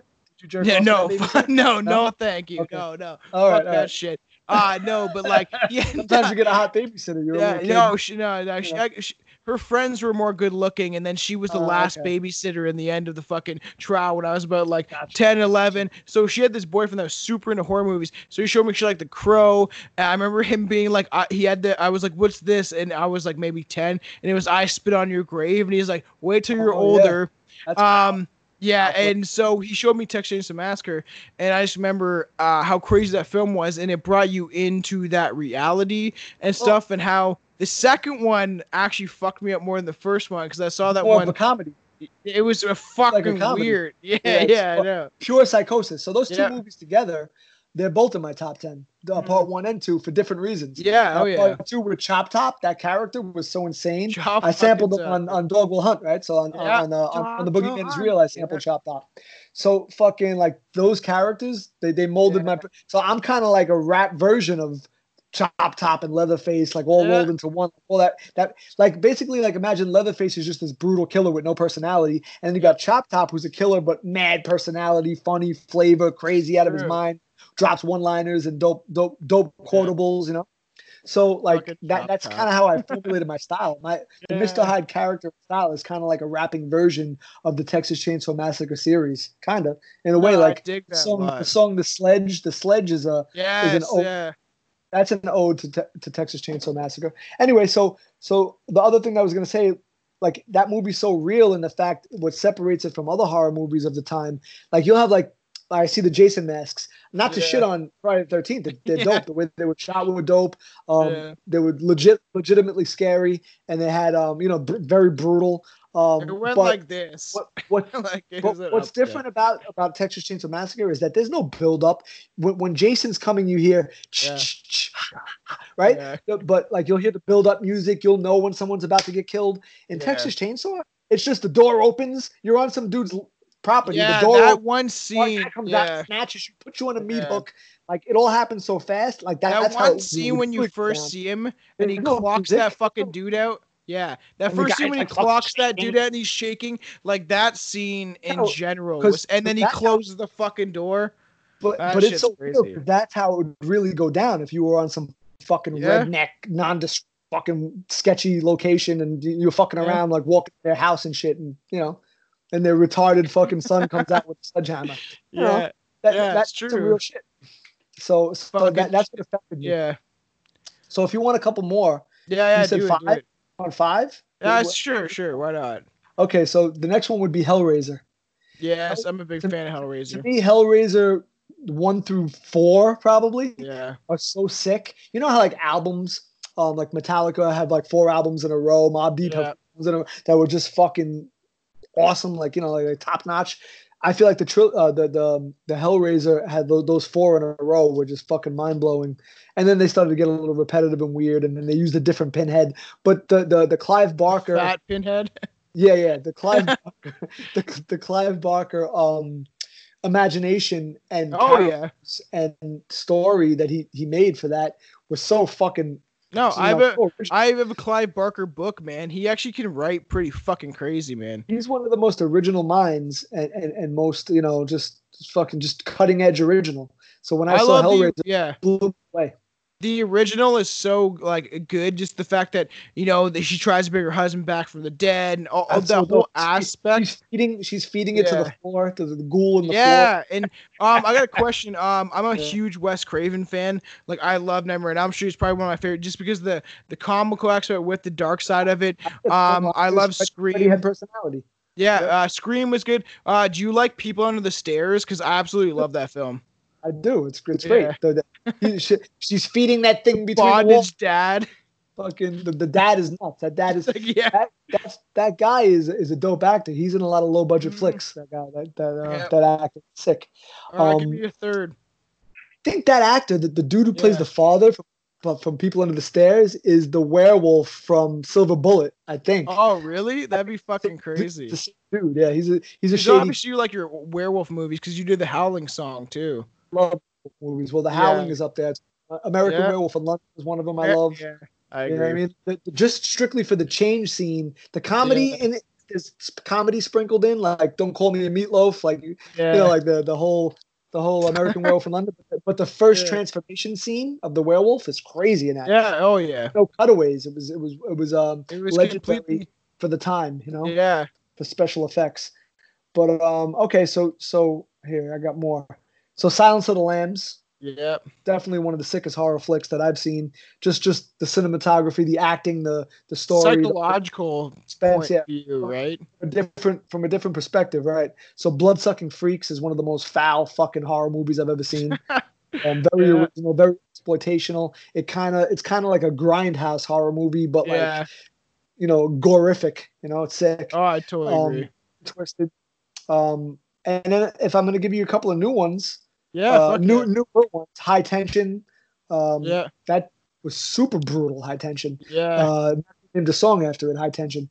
Um, fucking Martyrs. There's there's the French version, the the French Yeah. foreign version. I've Martyrs. heard about it. I haven't checked it out yet. Watch super foul. Yeah. Fuck. Okay, I'll check it. The American Yeah. version is good too. The French version is next level Sick. brutality. Um, and then if you want to get like borderline sci-fi with, with horror, Fuck movies yeah. That fucking killed it was I the, love thing, alien shit. The Thing, the original. Yeah. Oh fuck yeah. Oh yeah. Yeah. That's a classic, man. John My buddy Carpenter's fucking loves the movie. that movie uh, that would change changed me. You know that that influenced me a lot. That movie, The Thing. It was just so John bugged out. and so- Carpenter's a god when Yeah, it comes to horror f- flicks. So I, I actually enjoy The Thing more than Halloween. Just Yeah. I just enjoy more as as more of an original type. yeah, no, I agree. I'm a big You know, alien. the- like, the- I love the original Alien, man. Yeah, original Aliens fucking is- so fucking dope and creepy as Well, I have shit. the sci-fi. You know, I, I have the sci-fi list too. That that that, was um. Hold on. All I want to hear some sci-fi shit because I love sci-fi. I, I got a question. You're you're a gamer, right? You like to game some. If you ever want to like play a really good, if you haven't, really good horror game, Alien Isolation was fucking so good. Like I, it was, it's I've so never heard of fucking it. trippy. So um, it's very good graphics. It's a PlayStation 4. I think you can get it on Xbox too. Uh, also, full- I got um, PS4. Yeah, I got PS4. Fuck, I should fucking add you. So honestly, like, if you even want to, I can game share it to you. Alien Isolation Yeah. is fucking so good. Um, it really brings you in the aspect of being alone on a spaceship with an alien. The fucking Mm-hmm. like slime drips down from the ceiling. It's like honestly, after this uh, recording. yeah. Look, look it, feels up like on you're in the YouTube. movie. Yeah, honestly, Okay, I think you'd really you're in the enjoy it. I had the Alien game for Sega. There was an Alien game. you, check you know, out Isolation, dude. No, no, for sure. All right, so sci- for me, for me, sci-fi, sci-fi Yeah. flicks. Um, we already mentioned the thing. So Alien, of course. But then now we're gonna go. We're gonna go fucking Schwarzenegger. We got Terminator, Predator, Yes. um, Escape from New York, Escape from New York. Um, one of my favorite sci-fi flicks ever because of the gruesomeness and the, the goriness and the fucking disgustingness was The Fly. David Cronenberg, Yeah. The Fly. The original Fuck Fly yeah, was crazy. man. Yeah, oh fuck, he killed yeah. it, right? Yeah, Geena no, Davis, so good. killed it. Geena the, Davis the arm wrestling scene. Remember yeah, the arm wrestling scene? yeah, yeah, yeah. That's It's just like the it guy's a arm good. Yeah, Um, then then Aliens, the second Alien, Aliens, yeah. fucking Mad Max, the Road Warrior. I actually, uh, and I like the remake too. Honestly, I'm a big fan of Tom Hardy. Tom Hardy like did a Mad, fucking Mad Max, all the Mad Maxes were dope. Yeah, Beyond so Thunderdome, good. I sampled Fuck Beyond yeah. Thunderdome also. Yeah. Uh, fucking, and, and I'll give you some new ones too. Um, Fuck yeah, do it. Snowpiercer. Did you see Snowpiercer? Um, we were gonna, me and my girl were gonna watch it. Um, and I've heard about Watch it too. Okay, dope. I'm gonna it. check it out. Okay, yeah, I'll No, check it out. no, no explanation. Just watch it. Okay, sick. All right. Brutal. Okay, Dope- Snowpiercer. dope I idea, gotta put it on my man, resume. Yeah. dope, dope, uh, dope idea. Mad original. Fucking violent. Sick. Okay. Post-apocalyptic. Crazy. Sick. Okay. Um, here, uh, I gotta, I got, I got just like before we uh, teeter off. Honestly, like, um, obviously you necro in, in, into like serial killers and shit like that and cult stuff. Like I've heard like necros uh, do the Manson or do the fucking Charles Manson Charles shit. Manson. Yeah. Um, I He's, explo- he's exploited serial killers throughout his career. Like, Oh, I can a thousand percent like believe that. What do you what serial killer or even cult member like you, you can go on to both if you want that you find the most interesting. Um, like I'm watching. Uh, I'm almost done Waco right now that just got put out on Netflix and stuff like that. Um, but I knew a lot about David Koresh beforehand. Um. Uh, also, like we just did Jeffrey Dahmer, uh, that will be out uh, in a week or two. Um, so we've done a lot of stuff like that. We've Right. done the Hamburger Killer. We've done a lot of serial killers. I've been interested in serial killers since I was a young kid, and I think that's why I gravitated towards you and Necro and stuff like that because I was already looking up like shit in Charles Manson. Like we did a really good episode about Paul Bernardo, like the serial killer in Canada, that fucked up dude that put like Paul Bernardo was fucked. So we did a whole like almost two hour episode on him, and it got a lot of good reviews and stuff like that. And I just curious of like what serial killer do you find like, either the most interesting or the most fucked up or anything like even cult member stuff too like what is the one that you are like this is crazy shit well, you know, Dahmer's always one of the sickest because Yeah. he was fucking eating people, and and some of the stories, like the true stories that were involved in the victims, are so crazy that like he he drilled a hole in someone's head. yeah we just And then- talked about that shit And, and then the guy with a power drill and was Yeah. playing around, and, and then the guy, the guy w- was like the, the drugs were wearing off, and he got up and he he, he went out into the right street. the police were just like i don't want to do with your homo shit just go over Right, there the guy, the guy went over to the cops and was like, you know, with a fucking hole in his head, but Yeah, it was nighttime. The just cop went- didn't see it. when this comes out we'll already have released the dahmer episode so, So i think it's, that's yeah that there's shit's some heavy shit with Dahmer. The only thing is, I'm not gonna say Dahmer's my favorite because he's a homo. So like, yeah you know, like fucking, I'm not gonna really support that shit. fucked man Chikatilo's really Like, foul. He was he's Andre flawed. Chikatilo's fucked. Um, he was fucked. He's definitely one of the probably he's probably the one of the worst being out of their minds, like like that type of shit. You know, I, I don't really like the the gay the, the Gacy pedophile shit. You know, like that shit's corny. But- Gacy's but it's, he's- corny He's I also a sick. He's a sick Yeah. fuck, but it's kind of corny. The clown and the, See you know, what but uh, um, what we like it it's fucked but like we one of the first serial killers we ever covered like we just did we, we've done like just like serial killers in general and we've done like canadian serial killers Right. one of the first cases we ever uh, covered um, with me and my co-host he's a younger dude that's just more of a comedian style dude he's a funny fuck um, and we did um, richard ramirez uh, richard Right. ramirez's point of view on shit is so interesting his satanic views on the government and like all that shit uh, even like my buddy Yeah. jokes about like being Ramirez and making jokes about it because he was such a foul, crazy fucking character, and Yeah, he he had the craziest beliefs too.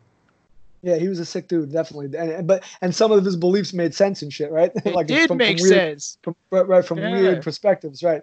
So uh, one of the interesting ones to me is Ted Bundy because Yeah. he's like a like a like he blended in so well. He's like a guy next door. He he was one of the best at concealing his Yeah. psychosis and, and madness. It kind of reminds me of like the American Psycho um character, like the Fucking um, amazing. the, the Patrick Bateman type Patrick shit, right? Bateman, yeah. Patrick Bateman and Ted Bundy is similar because they're killing women, they're, they're Very sexual, with sexual nature. But the sick thing is how he blended in and how everybody thought he was like a bo- the boy next door type dude. He started off as like a peeping tom, but the sickest thing is that how he was so nice and and got along with such a people person that like he would be cool with the guards and he would escape Yeah. from prison like three times. Like the fact how that he, Ted Bundy No, I know.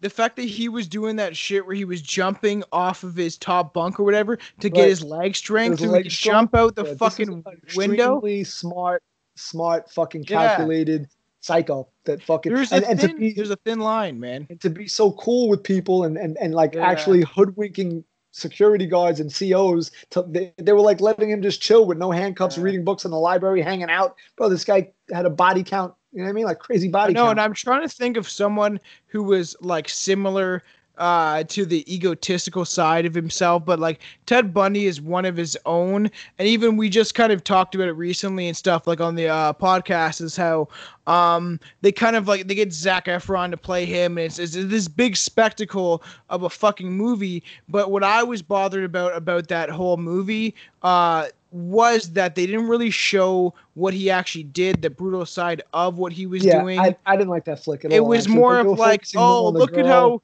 yeah, Yeah. look at how fucking he can f- trick people into thinking he's charismatic. Yeah, yeah. and they were focusing on the relationship with the girl and I, I, I really like that flick. The, yeah. the other one, the other Ted Bundy Yeah. flick, where they show him like with the Yeah. cast hitting the girl in the Yeah, head. and yeah, putting yeah. That that flick was sick. No, that was a good it- one. yeah, and that's like, and you- if you want to do a And horror movie style, They, sh- yeah, they show him jerking off in the bushes and shit Yeah, like in the yeah. beginning.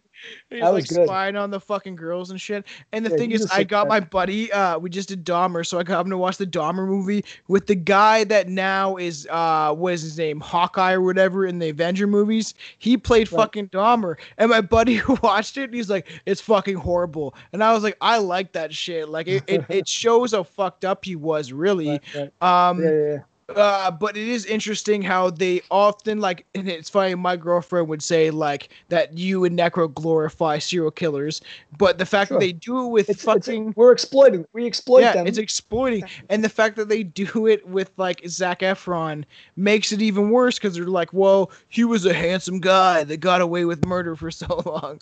Right, right. Yeah, yeah. Uh, the the oh, ano- another movie I just wanted to quick that just Yeah, popped up in my, yeah. my head. That- We're talking about serial killers. Was Maniac the original Maniac? Yes, that shit's that movie? fucked, Which- man. it fu- it's Well, super that's one of disturbing. uh, it's it's uh Tom Savini did all the effects. It's one of Tom Savini's like Tom early Savini. works that was insane. It had the exploding head, the shotgun, and that that character when you speak talking about psychotic serial killers and just you know that character from Maniac. Uh, Yeah, we named a song after him. Frankie. uh, Frank, Frank Zito. Yeah, Joe Yeah, Spinell. Yeah, but yeah, Joe Spinell too, and I was like, I was just watching a documentary about old school horror films, stuff like that, and this is like it's just interesting because a lot of this shit, like I started like because I've lis- I listened to you guys when I was so young that I started like listening to your lyrics and I dissect all your lyrics. It was the way of me teaching myself also how to rap and like like not to toot my own horn and stuff like that. I'm not like big by any means, but like my my all my buddies, everyone that knows me knows I can rap. I can freestyle like a fucking maniac. I can do crazy shit. Um, and you guys inspired me to do that. And uh, people always ask me like, how did you learn how to freestyle and stuff like that? And I used to sit there with a fucking tape recorder. And yes, I'm a '90s baby, but I used to have a tape recorder and just sit there and like freestyle all day. I never, I never knew when I started writing and what the difference was writing and freestyling. I would just do it constantly. So I did a lot of like brutal shit and stuff like that, which caused people and a lot of the films and serial killers and shit like that that I got into was because of you and Necro. I would hear those specific names. Like I would have known I known about Andre Chikatilo when I was 14 years old because of Necro's line. Andre Chikatilo with the serial killer, uh, the killer glows or whatever. That the fact Yeah, that those yeah. things From instilled Circle of Tyrants. Circle of Tyrants. yeah. And Circle of Tyrants is honestly a huge influence on me because when that album came out, I enjoyed it. It was so Crazy well album. done. it was a Yeah. horror flick, right? So yeah, you know what's funny about that album? It's like uh, it. Everybody feels like it, you know thinks that it was so calculated. yeah, It was you know basically Necro said we're, we're gonna do an album from beginning to end, um, rapping violence on on on crazy you know horror sample beats and you know like, like brutal beats, and uh, everybody's just spitting verses one after another on some Wu Tang shit, but pure violence and horror. So, So good, that, dude. that was it. We just did it, and, and South of fucking heaven, so good. Like there's so many like uh the carnivores is probably and your fucking verse, Lord of Illusion, Source Cause Contusions, like those lines that you Brutal. did was so that's, impressive that's to me. movie too, Lord of Illusions. Yeah, yeah. And the Wow, thing is. I would have never known what that movie was unless it was Oh for you. really? Yeah. Okay. Like there's a Yeah, lot of things that you guys yeah, like that hooked me into like even um uh uh Phantasm. I recently watched that again. Uh, I, I haven't seen it since I was a kid because I watched it because I heard Necro rhyme about it, and I recently watched it again. And a lot of people don't like it, but I fucking love that flick. It's so It's- fucking weird and different. it has that like claymation, like Mhm. you know, che- some cheesy special effects. Yeah, like but it's ball- but but it's The it's so man. bugged out. Like when you watch it, it, it, it gives you a very um, it's a surreal vibe, like a very mystical, strange, Yeah. creepy, creepy, chilling vibe. You know. Um, Um, dope, yeah, a uh, very original, like thought out flick. Yeah. Um I pretty much have like a couple, like just a couple more small questions, but uh, Yeah. because uh, w- like we can like draw to the end of this pretty soon. Um, but is there any like do you have any thoughts about conspiracies or ones that you maybe find interesting or that may be true? I'm just curious because I'm a big conspiracy buff. Like I used to listen to Alex Jones a lot till he went kind of nuts. I like David Icke. I like I like the reptilian conspiracy. I think it's funny. Uh, That I find all these things very interesting. And obviously, 9/11 is seen to be an inside job. I just wonder if there's a conspiracy that kind of like, even if it's COVID shit, that w- like maybe you're like maybe it's true or that you find interesting because just Well- because it's it's it doesn't mean it needs to be real for it to be interesting. right, as far as that you have you hold belief in it and things like that. Yeah. Okay, so two things that I'll touch on real quick, being that you brought up aliens and shit, Yeah. right? So I believe that there's other life forms. Fuck yeah, I do too. There's, there, there's got to be. I mean, Um, are we are we as humans are we so fucking egotistical to believe that we're the only life forms on the fucking Yeah. when when there was dinosaurs and there's shit like that? Come on. The, the- how many galaxies? We're one small galaxy, Yeah. y- y- like one small planet in a fucking solar system of, of, of millions of galaxies and, and, and, and systems. So there's got to be life on other planets. That's a hundred percent. I feel like that's Yeah. that's one of these things where it's not even debatable. When people are like, oh, aliens don't exist. Whether it's the aliens from Alien that are popping out of your belly, you know, like you know, don't know what they might fucking look like it could too. be something s- simple like a, just a, an extraterrestrial other otherworldly insect that that's you know or a plant life or you know what was pretty good that movie life life Oh Did yeah, that? that? movie tripped me the Sick. fuck out. Instantly, really. Ron, uh, what uh, Ryan Reynolds dies like so quickly, yeah yeah but it was That so reminded me- fucking good. real quick real quick because we could talk about Yeah. movies forever but that reminded me when Ryan Reynolds died like the star of the movie died so fast was like when totally off topic uh yeah, that yeah, movie the, the, the movie on the plane executive decision when Yeah. Steven Seagal died immediately Yeah, it's like what Steven Seagal fuck? was like at his height of his movies where he's the man and shit. Yeah, and it was a like, what movie with Kurt fuck? Russell, and he was like a you know s- Secret Service guy on the plane, and he dies immediately. Well, they But I- did that like like uh, uh no, Wes Craven did that in fucking Scream, man. Fucking Yeah, uh. Drew, Drew Barrymore dies which in the like the first like 10 minutes not even. Well- What's your favorite well, scary well, movie? Exactly. They got the biggest actor, and she's just like kind of making a cameo. Yeah. dead. I But, met uh, Neve uh, Campbell at a fan sh- expo, man. She's fucking good looking. What about a, what, what about a show? Um, a show too, like Game of Thrones. I don't know if you watch Game of Thrones, but I watched the whole fucking thing where the only notable actor was the Michael Bean dude, the, the dude who played yeah. and he dies like in episode two or three or whatever to spark off the whole, you know. Yeah. But anyway, getting back to it, what was the original question? I know we get we get off Oh, conspiracy. Oh yeah, So yeah. al- a- Yeah. aliens, um, aliens exist, in my Yeah. opinion, and I, I find agree, it, and you I- know, know what I say to people? I say the most ignorant thought a human being can have is to think that you, we're the only fucking people in the universe. I believe, in my opinion, there is things watching us, and if, if quantum physics is what we think it is, or if it is true or not, the fact that we only see ten percent of a visual spectrum, Right. in reality You in general like- doesn't. You only use We like see fucking of your brain. nothing, man. Right, We don't see ultraviolet. We don't see gamma rays. We don't see any of this bullshit. So there's definitely something. Whether it's the smallest little organism, there's definitely Yeah. life on other planets. Well, even the other thing, alternate Oh. realities, right? yeah, Like clashing in. that, that show uh, Black Mirror is pretty dope. Uh, yeah, yeah. I like some of the episodes from Black Mirror.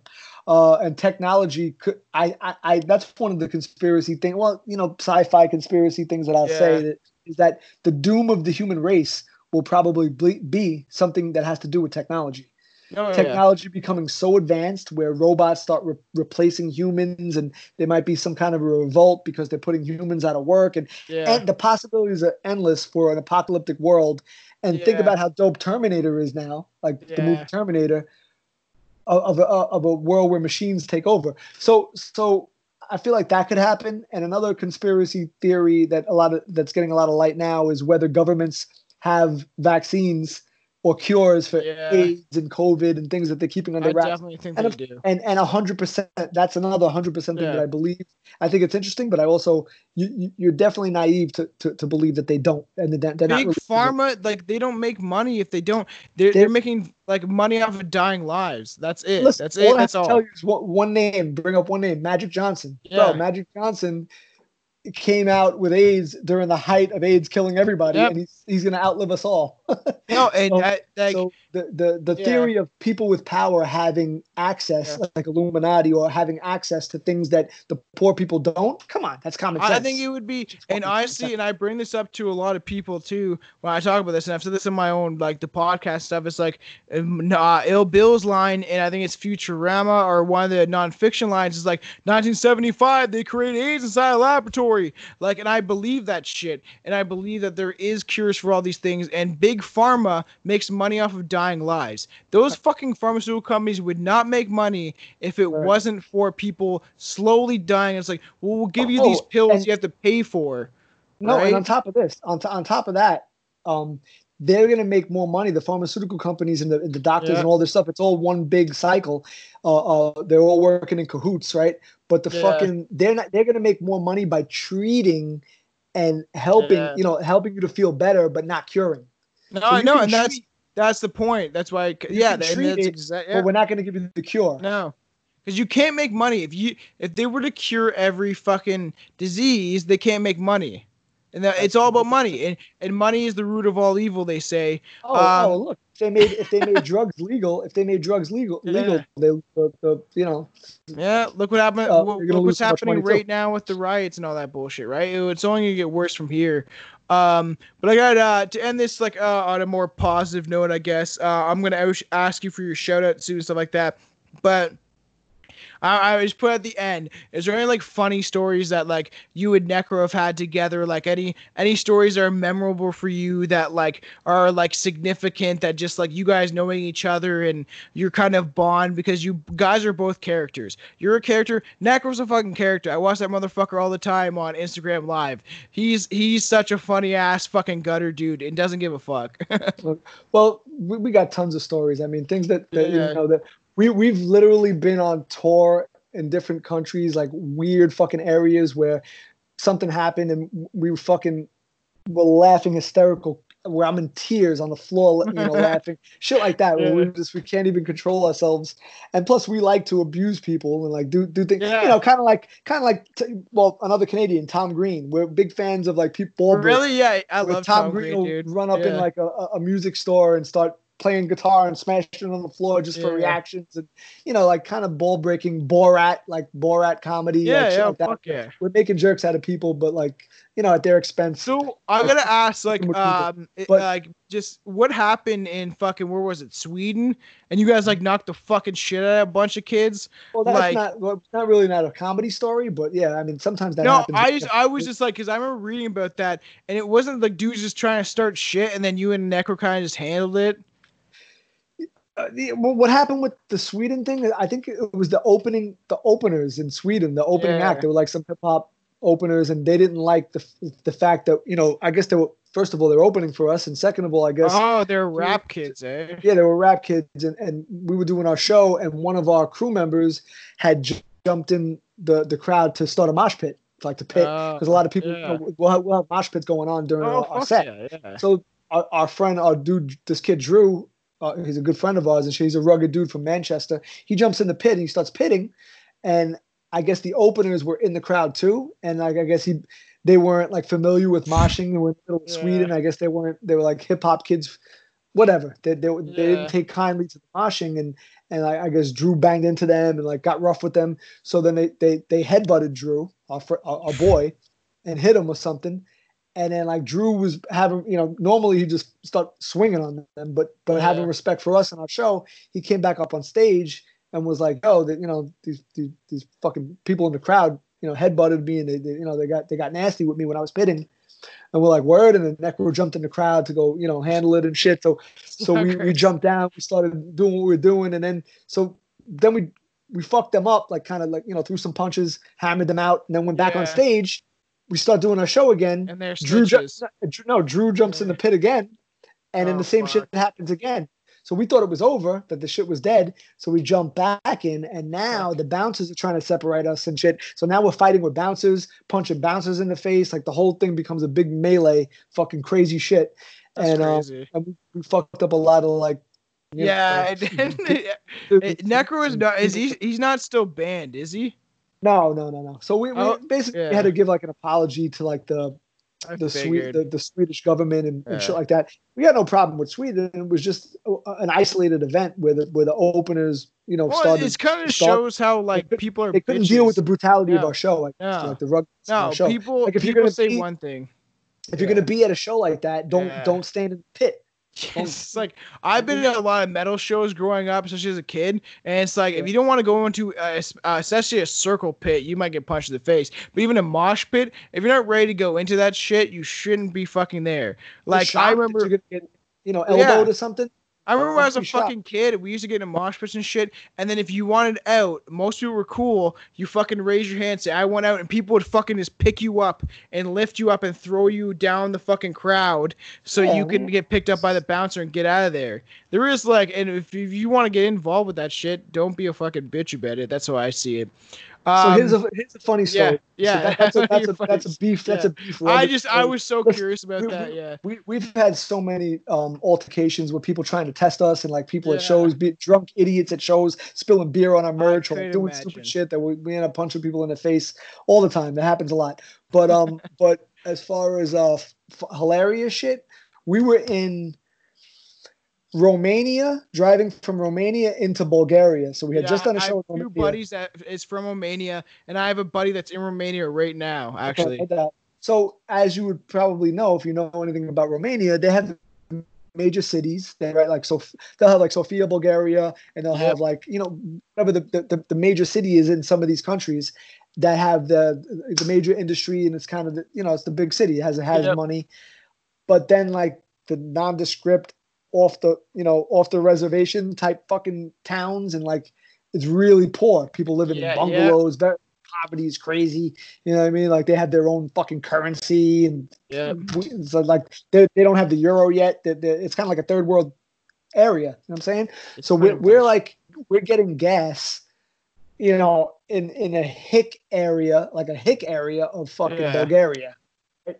So we get like a dude who looks like like the Leatherface without the mask, like basically like some some slow big Yeah. retarded goon. Jed. yeah. Yeah, like whatever, Bubba. He Yeah, comes over to like to, yeah. to pump to, to pump the gas, and he looks like a like a gentle giant, but like kind of slow. You know what I mean? Like, yeah. and he stand and but he looks he looks crazy.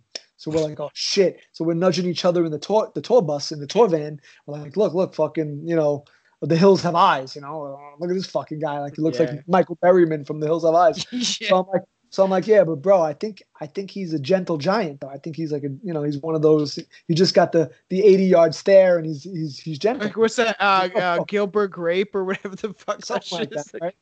So so I tell Necro, yo, bro, I dare you. We were doing dares on tour all the time. That's so funny. That's such a good Shit. idea, though. So I'm like, yo, I dare you.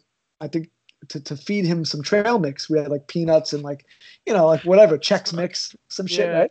So Yeah. so he's like, yeah. He's like, yo, bro, the guy might bite my hand or eat me. He looks like fucking Leatherface. And I'm like, bro, he's a gentle giant. Feed him some trail mix. Come on, right? So Yeah, so then I was like, all right, fuck it. So he has like, you know the little chocolate raisinets and whatever the fuck he's got. So he opens up the window and he calls the guy. He's like, hey, come here. And the guy's like, you know, with the, the 80 yard stare.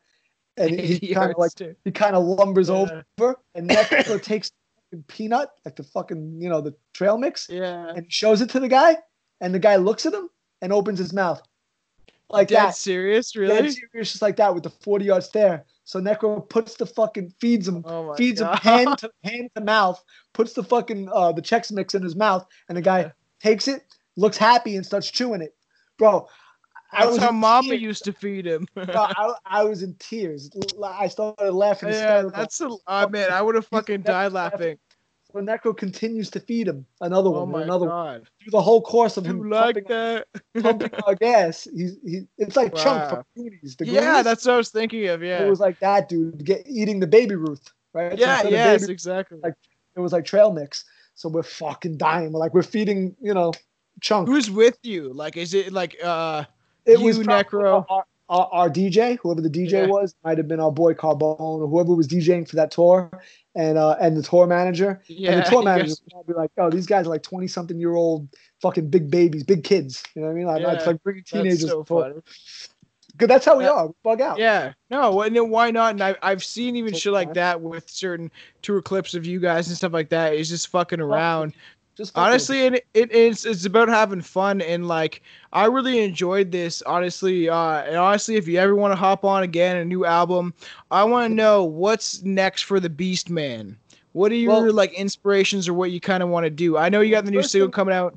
Well, the first thing I just dropped two brand new singles actually. So the the one one I had dropped it's called "The Destroyer of Worlds," which is kind of an apocalyptic yeah. um, track, and, and and me rapping from like an end of the world, end of days um, personification of Yeah. of all you like basically uh, the end and how it how the end will arrive, but Mm, very lyrical. You know, so it's a very um. yeah At the end of my verse, you hear the emergency broadcast system comes in. It's very cinematic. when did that come out That came out uh, actually uh, May May 29th. Actually, just oh, dropped. okay Last- yeah I, yeah I fucking yeah That's I'll send you the crazy, man. links. I'll send you the links. Yeah, yeah, Anyways, do that- that's a very apocalyptic track like that. And I dropped that as a, as a one-off single with uh with my boy from the studio from the Dragons Lair studio where I do all my recording. He just started to do his own uh, digital. Basically, he he started as an engineer, but he he engineers sessions for so many dope rappers like like uh, from MOP to Smif-N-Wessun Oh, to yeah. to me to my shit. yeah He's man. recorded. Smith he and recorded Wesson, the whole. MOP, man old school Yeah, shit he i love mop different artists, right? So uh, it, Yeah. it's a famous studio called the Dragon's Lair Recording Studio, and it's it's it's in Brooklyn. It's in. Dragon's Lair. And you talk about that shit too. Right, right, right. So Yeah, that- yeah, that's that, that's the reference. So he That's he sick. started his own production company where he's releasing singles with all the artists that he records. So it's pretty Yeah. dope. So I did my mine was the first of a wave of shit that he's gonna got come. So shout out to him. Um, yeah. Then then the the next single that just dropped today, which I should be promoting right now, but you know I'm doing but this is gonna be promotion. Yeah. But uh, it's with my wife. Uh, my wife who's an artist. Her name is Sherry Rain. Uh, her artist name is Sherry Rain, and she's a, um, a, a she plays piano, she plays keyboard, she sings. She's got her own. I've seen catalog that. Yeah. It seems like you got a good wife and you guys just had a kid too. So so we we're doing a whole project called Bonnie and Hyde. So I like- heard that's so sick, man. I'm so excited, man. So it's her playing all original sample free piano and keyboard for the beats for the samples. You know, Yeah, the actual music for the beats, all live instruments. She plays, you know, like, and and, and we brought in like live bassists and like and live guitarists and shit for the. So it's a very musical and original sample free musical album with me rapping my, you know, brutal verses and shit like that. Um, so it's called Bonnie and Hyde, and the uh, one of the singles. It's so called- good, man. I'm super stoked for that shit. Like that name alone. today. Yeah, one of the singles dropped today. It's called Darkness, Yep. and the sh- and and it speaks for itself. It's just Yeah, it's just Darkness will, dark. will play after this uh, episode for the outro. For all the new listeners or whatever, or for the listeners in general, if you don't know who Mr. Hyde is, it will play it after this episode. Get into it. Yeah, Look him up. Yeah. it's very that track is very sinister and dark and cinematic and you'll hear my wife singing all the the female vocals on it is my wife Yep. And she also played the live piano on it so the so when, It sounds fucking dope, dude. it's very eerie bone chilling it's got all That's what I found. Like how the how it kind of carries like it carries very like slow, chill, chill down your spine type of shit, and then it gets to you where you kind of just snap into that crazy serial killer vibe.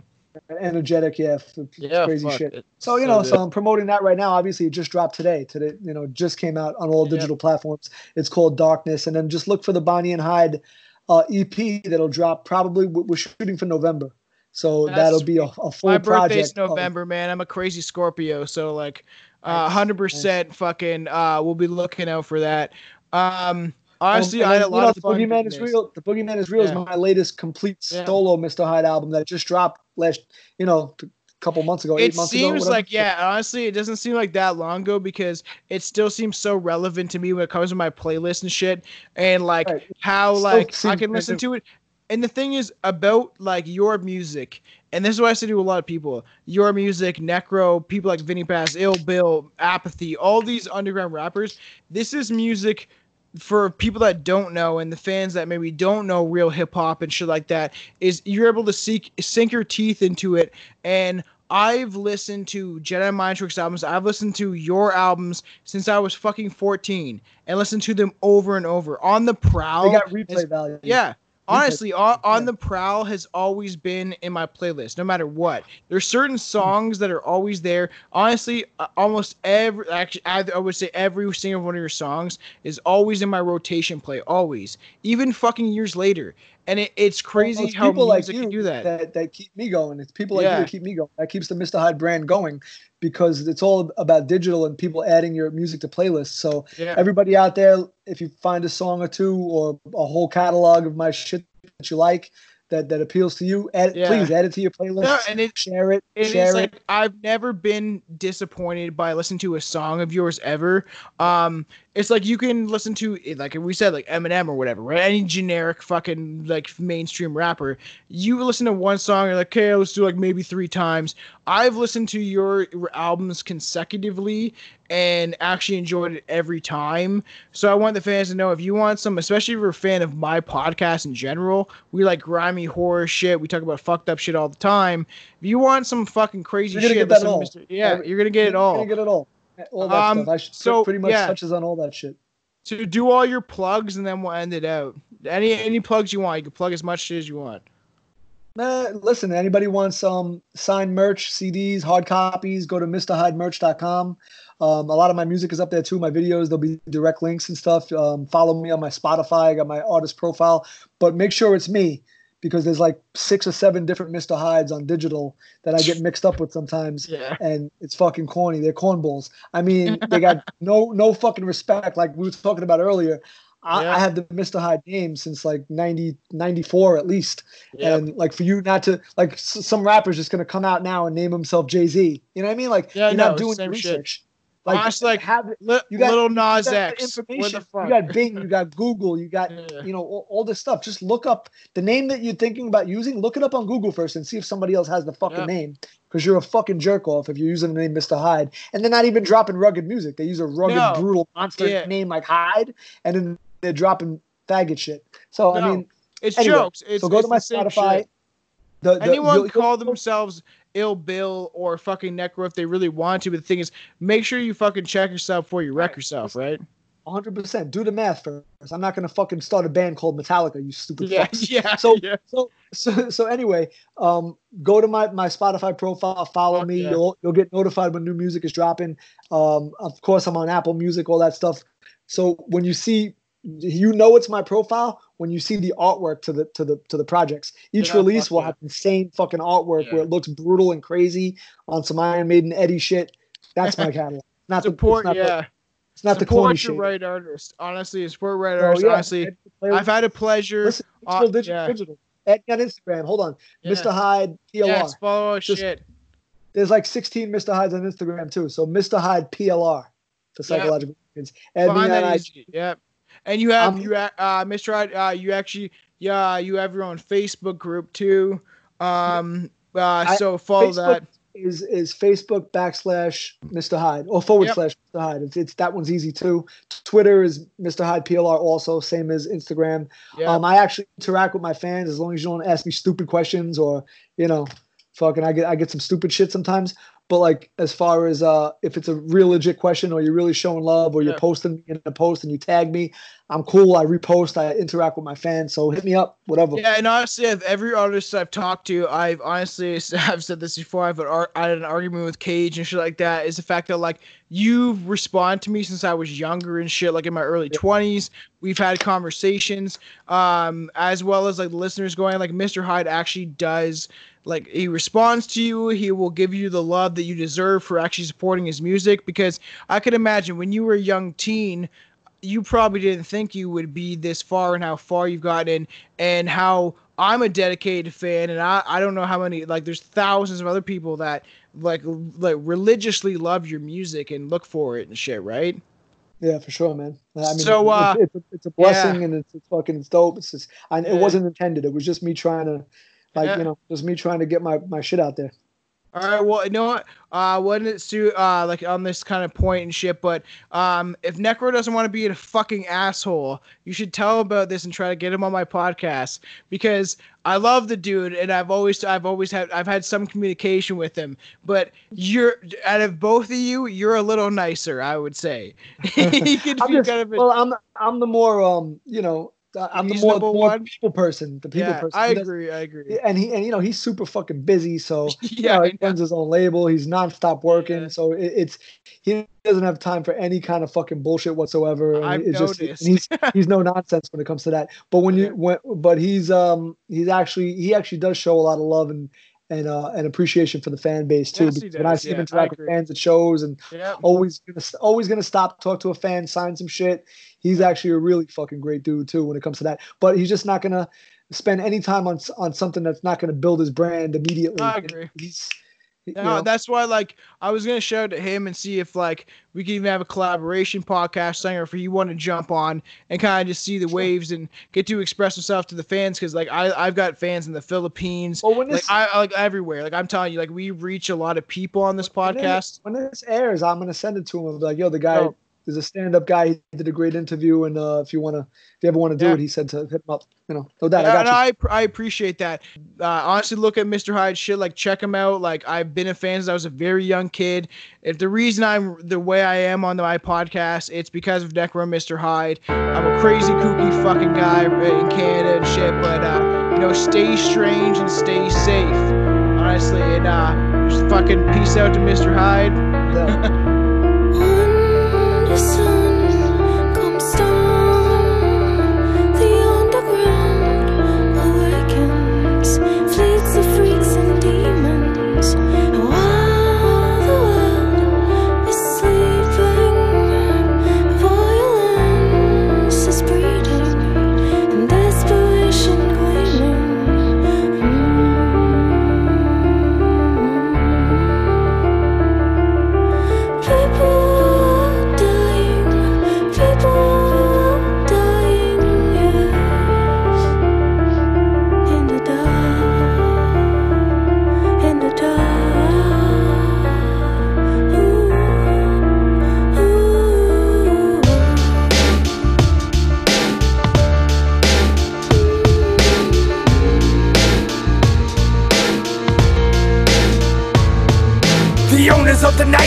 are here, ignite your plight is near. Rabbit dogs, maggots, all the spiders and the mice appear. Nocturnal terrifiers dwelling in the wild. A devil with a smile, the better blending with the crowd. Abduction of your souls into the underworld of lycanthropes You can't feel a pulse and it just might be that your life is overdose of morphine. It means eternal sleep for fiends. While the creeps gather in the gallows gear and guillotines. Best choose your weapons carefully, hack swords and swords. Bats and brass knuckles for the cracking of their jaws. Jagged bicycle chains, swinging things to whip your ass. Kickbox like Van Damme with my fist dipped in glass It's the Prince of Darkness, dangerous like a shark is. And my knife through your heart just to test out the sharpness. The scar tissue issue on my quiver full of arrows. Hell grapple hooks lash to you and pull you to the shadows. Sun, the sun the underground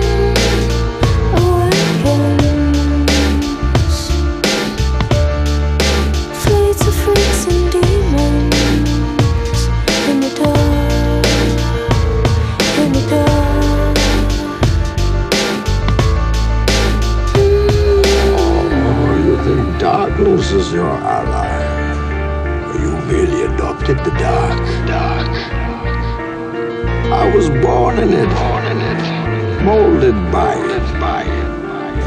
I didn't see the light until I was already a man. By then it was nothing to me but blinding.